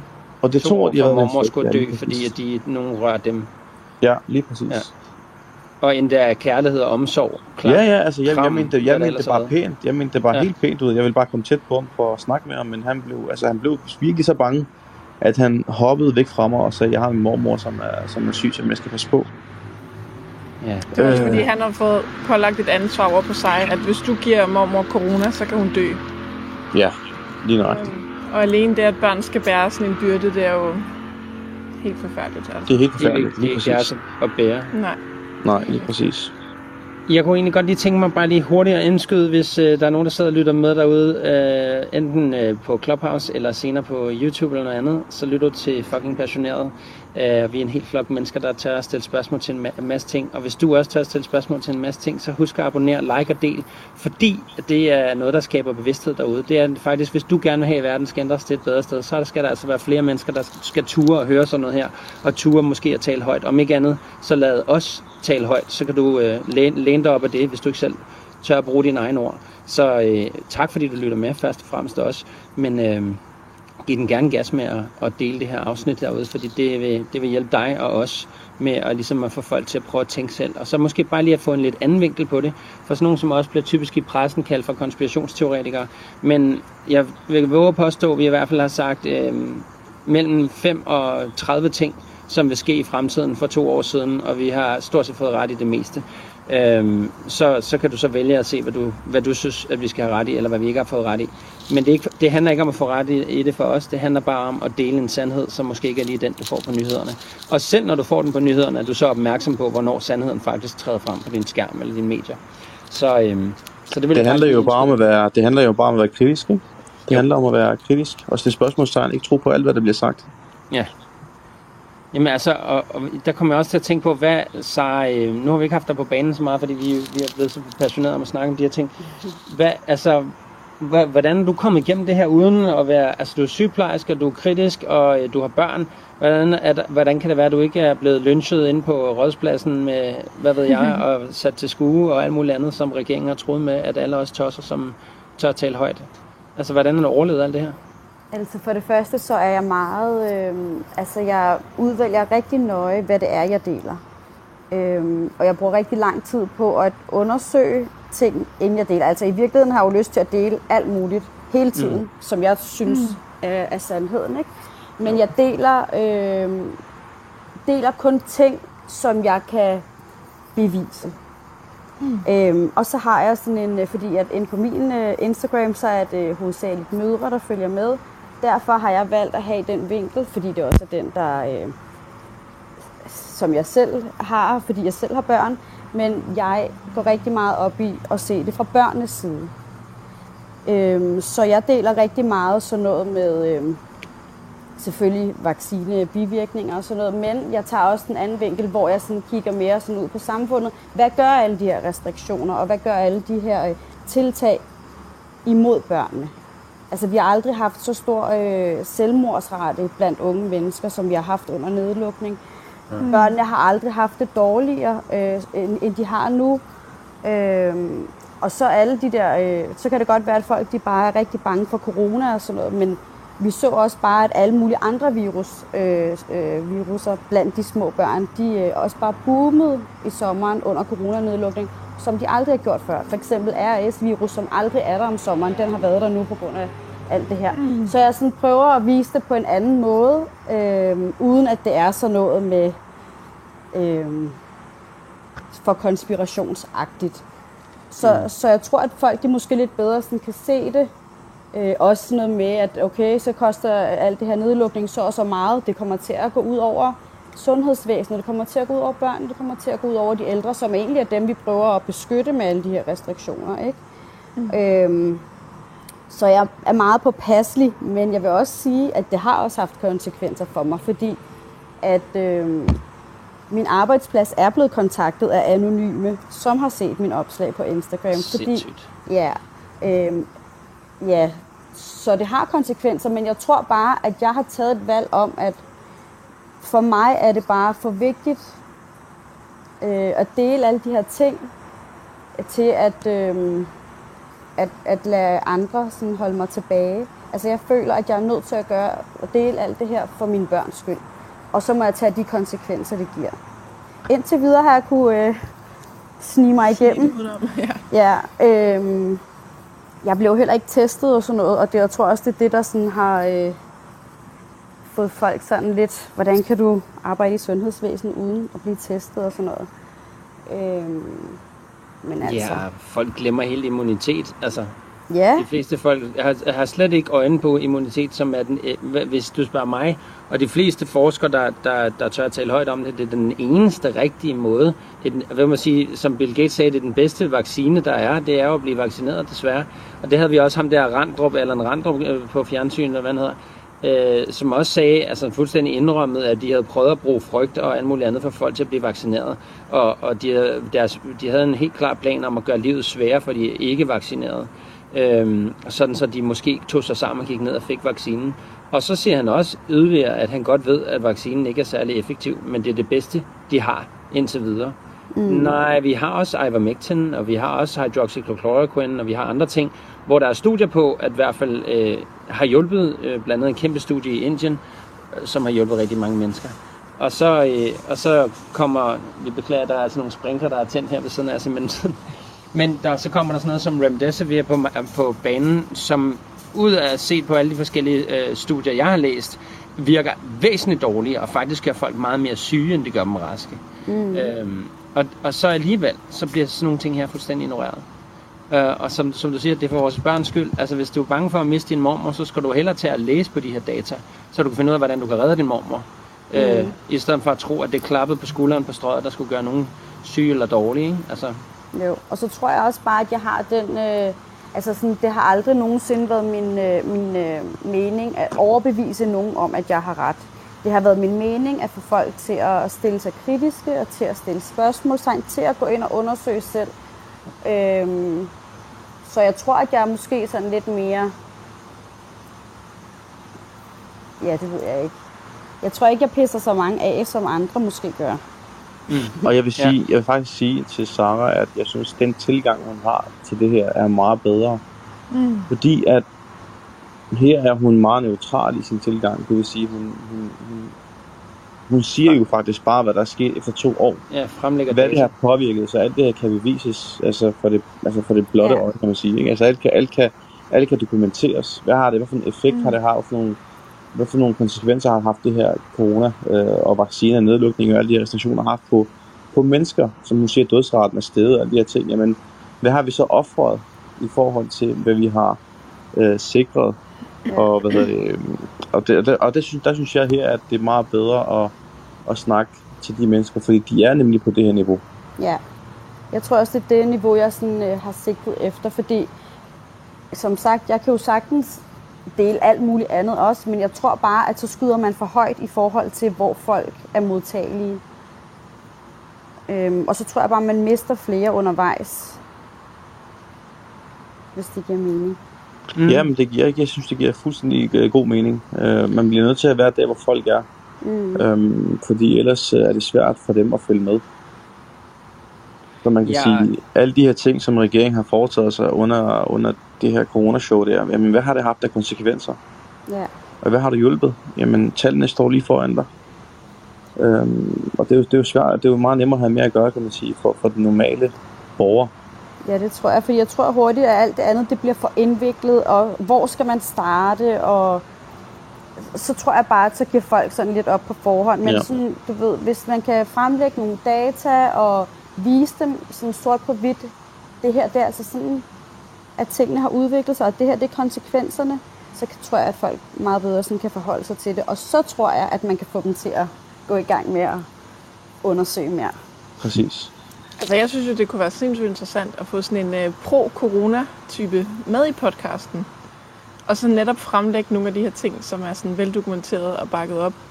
Øhm, og ligesom høre deres take på det. Fordi det giver bare altid sådan en, en anden meget god dynamik. Fordi vi kan jo godt sidde her og være enige om, at uh, Det eneste udfordring er, at du skal tænke på, hvor meget folk bliver bombarderet med den type personers mening. Hvis vi siger, at 75 procent af alle mennesker er, har fået eksperimentel medicin, øhm, og at så skal vi også forvente, at de på en eller anden måde kommer med nogle data. Men de data, mm. antager jeg i hvert fald, når jeg, når jeg sidder og taler med sådan nogen, så har jeg typisk læst det samme data, som de har, mm. men også gået ned i kilderne og tjekket, at mm. det måske ikke er så troværdigt, som de selv synes, det er. Eller også er det meningsbaseret at øh, en eller anden, de har set på fjernsynet, sagde selv det her. Mm. Ja, ja, men... Og, og deres argument er altid... Nu siger deres, men det er mange gange, jeg har siger været det, så derfor så er det rigtigt. Ja, så spørger de, er du læge eller forsker? Mm. Altså, det er som om, det, det er sådan to, to akademiske uddannelser, hvor du bruger rigtig mange, jeg beklager til alle dem, der har taget en meget lang uddannelse, men, men du bliver jo faktisk uddannet sælger i det materiale, du sidder og læser. Du får at vide, at det her det er det eneste rigtige at forstå, det er det eneste rigtige at kunne, mm. øh, og, og der er ikke nogen anden vej udenom det. Det her, det er det, vi ved. Men og, det, og nogle steder så lærer de så også at sige, jamen sådan her stiller du spørgsmål til ny data. Men det er jo derfor, man bruger hele den her teknik, der hedder peer-reviewed, hvor man får andre forskere til at kigge på noget, inden man udgiver det. Men hvis du kun får de fire forskere, det svarer til, at vi skulle peer-review for hinanden, Præcis. så vil vi også bare sige, at vi er alle sammen enige om det her. Mm. Og det kan du så sige, hvorfor har vi så ikke en inden, der sidder og siger det? Jeg synes pt, at uh, som opposition til nyhederne og sådan nogle ting, mm. at, uh, at de hører på det så meget, at øh, jeg, jeg tror ikke på, at folk synes, at det er noget nyt. Men det kan måske, den ene person kan måske repræsentere de andres meninger, så de kan se sig selv i en, mm. i en snak med sådan nogen som os, som ja. har tør at stille spørgsmål. Det kan, du, det kan du ret i, at det kunne være sjovt. Men det skal selvfølgelig også være en person, som... som altså jeg, op, men jeg måske ofte bliver, bliver kun angrebet af dem, som er meget... Øh, hvad man sige, sure eller mobset over. Og jeg har ikke nogen store debatter med dem eller noget. Jeg, jeg siger jo bare, at du må tro på lige, hvad du synes. Mm. Altså, det, det er helt op til dig. Og, så, øh, og jeg har det også sådan, hvis der er nogen, der kan sælge mig en idé om, at det her faktisk øh, er en verdenomspændende pandemi, som er virkelig, virkelig farlig og alt muligt andet, så jeg lutter øre. Jeg vil ja, rigtig gerne høre det kunne være interessant. deres argumentation. Øhm, og, og jeg vil elske, hvis de kunne, øh, hvis de kunne vælte mig på, ikke for at vælte mig sådan af egoet, men vælte mig med nogle fede data, hvor jeg sagde, okay, mm. det studie har jeg ikke læst, og så vidderligt være overrasket over, wow, det var jeg ikke klar over. Nu så jeg lige, der var et andet studie ude, hvor at øh, neandertaler, folk, altså dem, dem man kan sige, vores, øh, øh, vores fætter, øh, ja, forfædre, fordi det er jo sådan en, en fætter til vores egen øh, race, ikke? Øh, at de, øh, de neandertal, dem, der har neandertaler-gener, det vil sige dem, der i fortiden har haft for, forfædre, som har været halv eller helt neandertaler, de har alle sammen de her øh, neandertaler-gener. Det viser sig et nyt studie, og nu har jeg så ikke nået at dykke ned i det studie. Det er kun baseret på en YouTube-video med en læge, som jeg synes er rigtig dygtig til at stille spørgsmål. Øhm, hvor at han siger, at øh, der er dobbelt så høj dødelighed, eller risiko for dødelighed, hvis du har meget neandertaler gener i dig.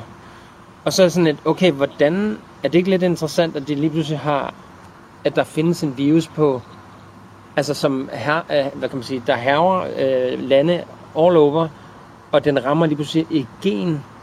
Hvordan, vi har aldrig før hørt om en, en forkølelse, der rammer et gen. Altså, det, det, det er, altså, og det synes jeg sådan lidt, så kan man så se på to måder og sige, ah okay, det er bare ny viden, og det er meget, øh, hvor var det heldigt, vi fandt ud af det, så vi kan beskytte de mennesker, der har meget neandertaler øh, gener i sig. Men man kan også sige, øh, hvorfor er det lige, at den her virus rammer de gener, når vi ikke før har den type forskning omkring nogle forskellige andre ting. Vi ved det selvfølgelig med andre sygdomme. Der er nogle folk med nogle gener, der er mere udsatte og sådan noget. Men det virker bare, altså som, når man er en, der sidder og læst så mange forskellige ting, som jeg har, og som jeg også antager, I har, så begynder jeg også at stille spørgsmål til, men vi ved, at den her virus, vi antager, at den her virus er lavet et Wuhan-lab for at øh, eksperimentere med virus, for at se, hvad der, hvad der kan bruges øh, som våben mod os, og så vi bliver nødt til at lave samme våben for at vide, hvad vi skal beskytte os. Øh, hvis den her er lavet i et laboratorie, og den kun rammer det gen allermest, hvordan kan det være? Og, og hvad, hvad, altså, er der ikke noget lidt mystisk ved, at den kun rammer de her gener? Er det fordi, at der er rigtig mange i Europa, der har de her gener, og allerflest i Indien, der har de her gener? Altså, ja. bare sådan nogle spørgsmål, jeg synes, man måske skal stille. Øhm, nu kan jeg ikke engang huske, hvad det kom sig af, noget du sagde. Øh, Jeg tror, jeg startede med at sige, at det kunne være fedt at have en med, Ja. som øh, Lige var præcis. pro-corona. Og det vil jeg Men- give dig fuldstændig ret i, Mia. Altså, jeg Ja. synes, øh, fordi det skal være en nuanceret debat, det her. Mm. Ikke hvor det ikke kun er vores egen mening, der er, der er den rigtige. Øh, ellers bliver det meget kedeligt. Øhm, jeg tror, det er godt at få nogle, øh, nogle, øh, en kontrast i det her. Mm. Øh, også for at høre, hvad de har at sige omkring det. Øh, selvom vores øh, holdning er meget klar og tydelig. Men kontrasten er jo bare, hvad der kommer fra medierne. Øh, Ja, det er jo ja. det er også det, jeg tænker, det bliver folk, det var det, det, var det mit argument egentlig gik på, at de bliver hver dag bomba- bombarderet med ting fra medierne. Så hvis man er en type, der i forhånd sidder og følger med i nyhederne og alt muligt andet, så får man jo lige præcis den opposition til, hvad vi sidder og snakker om. Den får man dagligt. Hvor hvis vi laver en podcast en gang om ugen, eller hver anden uge, eller en gang om måneden, så er det den eneste, hvis ikke de selvfølgelig søger andre, øh, det er den eneste, sådan, hvad kan man sige, øh, modsmag på, på det, de ellers sidder og får ind i, øh, i hjernekanalen på daglig basis. Ja. Så, så altid interessant at selvfølgelig have en debat med nogen, som, øh, som, som ikke synes, det her er sandt. Jeg har selv en bror, som synes, jeg er helt bindegal, og han følger alt til punkt og prikke, hvad regeringen siger, og det skal han selvfølgelig bare have lov til. Jeg synes bare, det er ærgerligt, når, når så de finder ud af, at vaccinerne ikke er særlig effektive, eller øh, de ikke beskytter særlig meget, han så ikke kommer over og siger, Nå, det kan sgu da godt være, du har ret i den der, men jeg synes jo stadigvæk, jeg er glad for, at jeg har gjort det eller noget andet. Ikke? Altså, det er ikke, at han skylder mig det, men, men jeg kunne godt tænke mig, at når nu han har været god til at give mig kritik, at han så også kunne komme over øh, og sige, hey, nå, det kan da godt være, at det faktisk var rigtigt med de her ting. Og det gør jeg jo også den anden vej, hvis jeg kan se, okay, jeg tog sgu lige fejl med, at, øh, at der vil komme lockdowns øh, inden sommeren. Øh, det havde jeg regnet med, men så antager jeg, at den kommer efter sommeren i efteråret. Lad os antage, at vi gør det her regelmæssigt. Mm. Så kunne vi jo lave et tiltag, der hedder, okay, vi offentliggør vores podcast, vi smider linket ud, folk er velkommen til at lytte, og så kan vi lave en opfølgning på live via Instagram, hvor vi tager imod spørgsmål for alle Mm. og alle. Helt sikkert. Det kunne være Det sindssygt var fedt. mega fedt. Helt sikkert. Ja, jeg synes, det er fedt at inddrage andre mennesker i, det her, i den her debat også. Mm. Øh, så må man tage nogle øh, vigtige spørgsmål, som vi synes er relevante øh, for det her. Hvad, Og tage- og hvis, jeg skulle, hvis jeg skulle spørge om noget sådan for øh, at opsummere lidt. Altså, hvor er vi nu i forhold til de her se- seneste to år? Hvad, hvad var før en konspirationsteori, som nu er fakta? Oh, der kom lige en kat hoppende op på bordet. Du må godt lige hoppe væk igen. Altså, jeg vil sige, jeg har, jeg har sgu... Øh, jeg har længe sagt, at det her det kommer til at ende med øh, konkurser for alle virksomheder. Altså, hvis du kan tage... Hvis du, nu, nu, er jeg, nu er jeg erhvervsdrivende. Øh, bare til for eksempel... Øh, hvis du gerne vil starte en virksomhed op i dag, Ja. øh, hvor svært det egentlig er, og det er jo måske ikke har noget, det har ikke sådan rigtig direkte noget med, med corona at gøre, men, men, men det er, sådan en, det er sådan en ting, der er smuttet ind, uden folk har lagt mærke til det faktisk, men rigtig mange erhvervsdrivende klager over det, at de ikke kan få oprettet en erhvervskonto. Øh, Ja. Bare for at vise, hvor vi er på vej hen, øh, for at få den her konspirationsteori, som vi går rundt og, og har, har, har med at gøre, øh, bliver mere og mere virkelig, altså mere virkelig, mere virkelig. Øh, fordi hvis du ikke kan oprette en erhvervskonto i dag, jamen hvordan vil du så nogensinde være selvstændig? Mm. Altså jeg har snakket med forskellige banker, som ikke engang opretter mig som en privat person. Fordi de har retten til at afvise dig, hvis du har haft et dårligt forhold. Det vil sige, hvis de kan se i din historik, at du har haft noget galt i økonomien, jamen så har de, så har de faktisk lov til at sige nej til dig øh, for at være kunde. Og det er også en nem konto, vi snakker om. Så det er ikke bare en normal, det er ikke bare Ja. en hvilken som helst konto. Altså en nem konto kan de afvise dig. Øh, Mm. På en nem konto kan de afvise dig i banken og sige, nej, vi vil ikke have dig som kunde herovre. Altså, Så hvad er det, altså hvor er det, vi er på vej hen? Er det, vi er på vej over, at, som sagt, som The Great Reset, at vi skal eje det hele, vi skal kun lege det fra dem. Øh, og når vi leger det fra dem, jamen så skal vi være slaver til dem, fordi hvis vi ikke kan betale den leje, som, vi kan ikke betale den leje, som, altså for de varer, vi har lagt for dem, opkræver. ja, men så er, det, så, er det, så er det slut. Så går det helt op i en, en stor enhed. Så er det Øh. som at, at have sådan en uh, klubjart, hvor kun de rige kan få lov til at komme på og have det godt, og alle os andre, vi må stå. Uh, som vi så i Titanic, at de har den der, den, den, de fattige får lov til at være nede i bunden, og så alle de rige kan være deroppe med violiner og alt muligt andet, mens skibet går ned. Lige præcis. Altså, men, men folk glemmer bare, at det hele skibet kommer til at gå ned alligevel. Ja. Om du så står her på violinmusik og spiser øh, lækker rejer imens, eller om, om hvad, hvad det egentlig er, det handler om. Men, mm. men helt klart, altså hvis de begynder at fjerne rettigheden til, at de bare kan sige til dig, hvornår du må få en konto, hvornår du ikke må, når det egentlig er en menneskeret til at få en konto, øh, for du kan drive en virksomhed. Du kan, det er svært nok at drive en virksomhed, hvis ikke, hvis ikke du enten tager imod kontanter, eller øh, guld, eller noget andet. Ja, og jeg er glad for, at du siger det med kontanter og guld, fordi det, det, det var også en del af en betalingsform før i tiden. Det har du ikke mulighed for længere. Mm, nej. Det vil sige, de, de, de lukker alle altså de lukker alle porte for dig for at drive din egen forretning. Ja, til dem, der sidder derude og siger, hey, jeg kan sgu da godt hæve kontanter. Du kan ikke sætte mere end 20.000 kroner i banken ad gangen. Så hvis du går rundt og sparet op derhjemme, og du gerne vil øh, sætte dine penge i banken, så, er der, så kan du ikke komme af med mere end 20.000 ad gangen.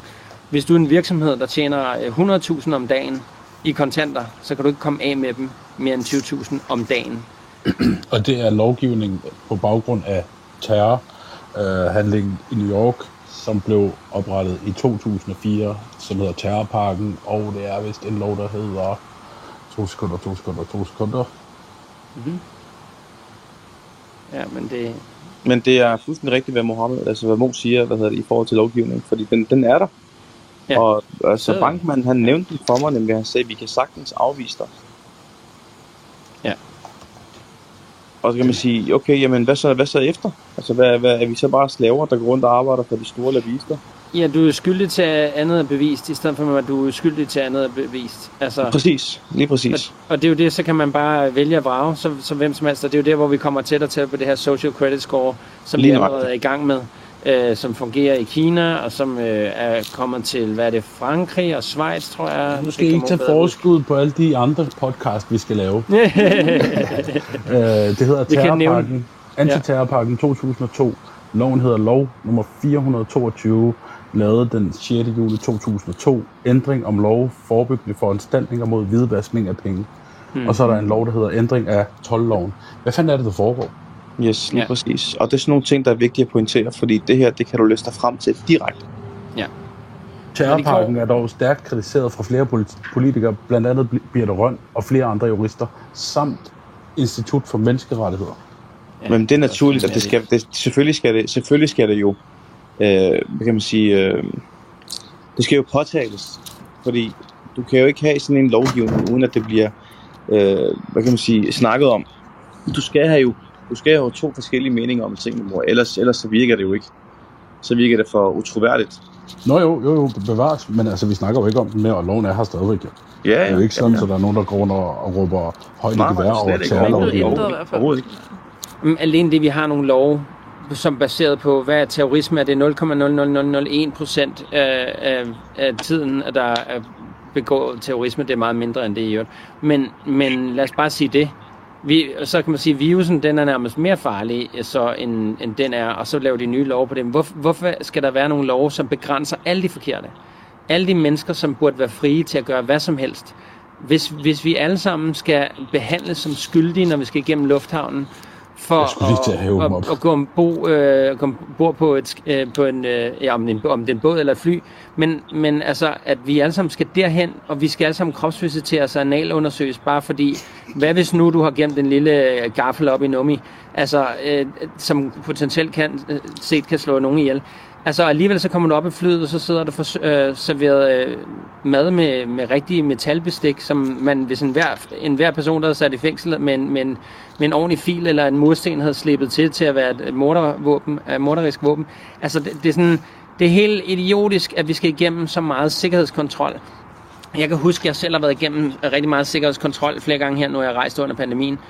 Øh, uden at tænke over det, jeg er jo Mac-tekniker og blandt andet og elektronisk tekniker, så det vil sige, at jeg kan sidde og tage dele fra hinanden og sådan noget. Så jeg har bare rejst med min skruetrækker.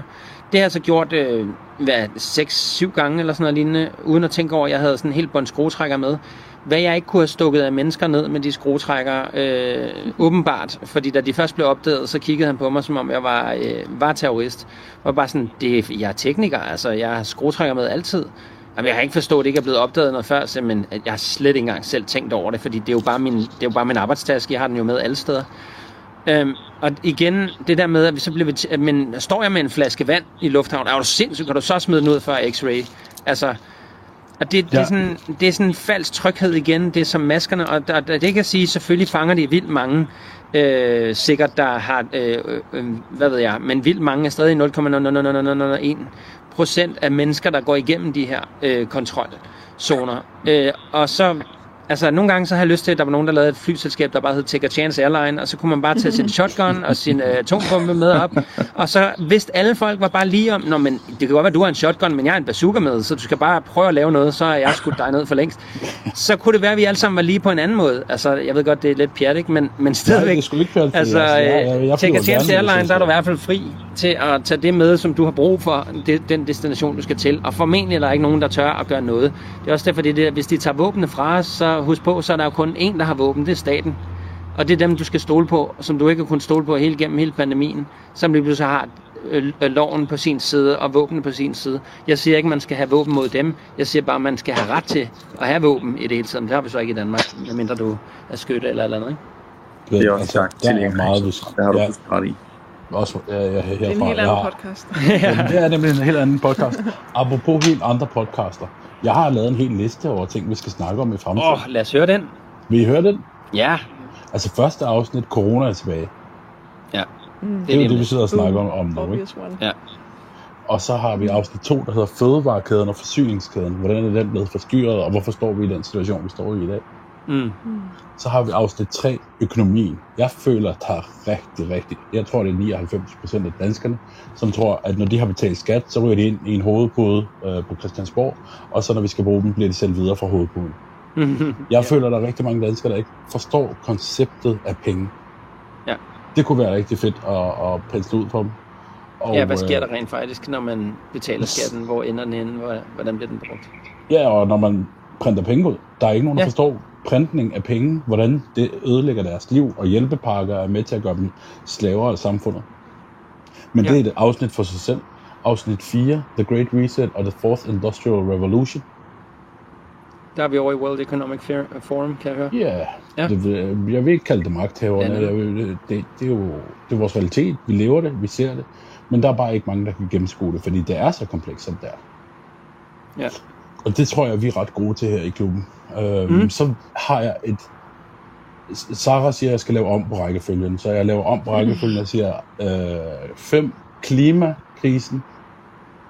Mm-hmm. Ja. Det kunne være et spændende afsnit. Øh, den? og så et, et afsnit, jeg tror, de fleste vil have er svært ved at snakke mere om. LGBTQ. Det synes jeg, vi Ja. ja. bør snakke om. Ja, der Der- er helt sikkert trick mange, men, men hvis man har lidt tålmodighed og lytter på, hvad, hvad det handler om, så tror jeg godt, man vil finde ud af, at ligesom alt muligt andet, så er der markedsføring og propaganda, som bliver brugt hele tiden. Hvorfor giver vi børn øh, nogle stoffer for at he- ødelægge deres hormoner, som vi giver voldtægtsforbrydere? Det er fuldstændig Ja. vanvittigt. Ja. Men det, det er så noget, vi kan snakke om øh, på et tidspunkt, hvis jeg har lyst. Øh, afsnit 7 hedder Vores fortid og øh, gamle civilisationer. Mm. Der er Ja, virkelig vi lærer vores drag i. historie. Ja. Ja. Og så menneskets historie skal omskrives. Ja. Ja. og den er jo... Fordi vi har jo, vi, vi, vi, vi baserer vores viden om os selv på, på data, som er fundet i 1900-tallet, slut 1800-tallet, start 1900-tallet. Men der er sket virkelig meget de sidste 200 år inden for den mm. Mm. Ja. øhm, Og der er ikke rigtig nogen, der vil kigge på det eller snakke om det, og jeg er bange for, at det er fordi, at det bekræfter nogle antagelser i nogle grupperinger, som gør det svært at kun stole på staten. Ja. Men det skal jeg nok uddybe på et tidspunkt. Jeg synes, det er nogle meget gode punkter, du har fat i. Helt sikkert. Meget, meget relevant. Det mener jeg. Kan man, Mm. øh, kan man på en eller anden måde øh, opsummere det, vi har snakket om i dag, til at hvad kan, øh, hvad kan folk gøre? Altså, Kan vi give den til Sara, den her? Jo. Ej. Jo. Nej, jeg vil gerne. Hvad mener Altså- du med, hvad vi kan gøre?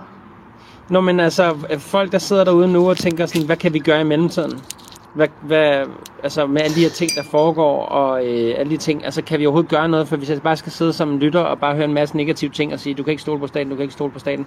Hvad kan jeg gøre for at, at gøre verden et bedre sted? Hvad er der på en eller anden måde et, En opskrift. en opskrift eller noget, jeg bare lige kan gøre lige nu, for at i hvert fald ind til næste podcast øh, kan holde mig hen til at øh, finde, dykke enten ned i nogle af de her ting her, eller er der noget, jeg kan gøre for at gøre verden et bedre sted, så vi ikke styrter øh, mod alt det her narrativ. Nu ser vi, Okay. der kommer corona om lidt, ikke? Så du mener, så du mener faktisk bare, at øh, nu kommer vi med alle de her øh, ting, og så siger vi, jamen hvad er alternativet?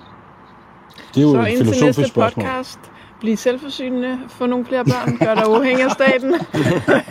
Bare til næste gang. Ja. Ja. Nej, altså... Jeg synes, det er et meget svært spørgsmål, og jeg synes også, det er, jeg synes, det er et, et meget svært felt at bevæge sig ind på. Mm-hmm. Øh, fordi at give folk, og give folk lige frem, hvad hedder det, løsninger på, hvad de skal gøre, når vi ikke selv ved, hvad vi skal gøre, så er det svært, tror jeg. Og Mm.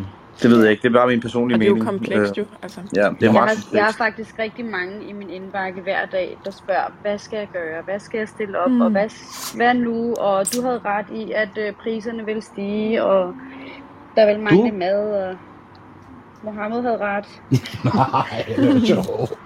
Øh, men jeg har sindssygt mange, der hver dag spørger, hvad de skal stille op. Men skal vi lave Øhm. udarbejde? Mark kom med en genial idé forleden, da vi snakkede privat, og- og det er nok fordi, at han er så undskyld, ulækker og er i Spanien, hvor der er sol og vandfald i baggrunden. Så kommer han med sådan en genial idé om, at vi kunne udarbejde en pdf øh, Et lille kompendie. et lille kompendie. Mm. og hvis man har lyst til det, så kan man kontakte os. Mm. Ja. Er det bedste, jeg vil skrive til os. er Øhm, absolut. Og, øh, og hvad hedder det? Ja, jeg, jeg får lyst til at lige at læse lidt af mit skriv, som jeg sendte jer inden her. Bare lige slutningen af den, der har jeg skrevet sådan her. Verden er kaos, men fordi du er i stand til at læse og forstå sådan en tekst her og situationen som denne her, så er du en af de mange, der har lyset med dig. Altså, du er unik og har evnen til at gøre en kæmpe forskel. Vi har brug for dig, og du har brug for os og andre ligesindede til at hjælpe os fremad mod lysere fremtid. En verden, der ikke er drevet af penge og magt, men en verden, hvor næstekærlighed og menneskerettigheder kommer først. Vi vil ikke længere lægge vores øh, sjæl i hænderne på de griske, griske og grådige, men i stedet kærlige og respektfulde.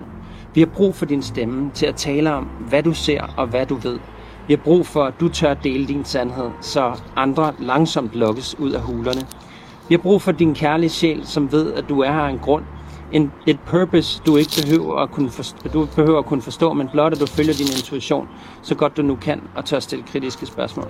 Og til dig, som tør kæmpe, a.k.a. tror på lyset, det højere og bedre gode vil vinde, så kan vi sammen redde liv og skabe en verden, vores børn vil overtage.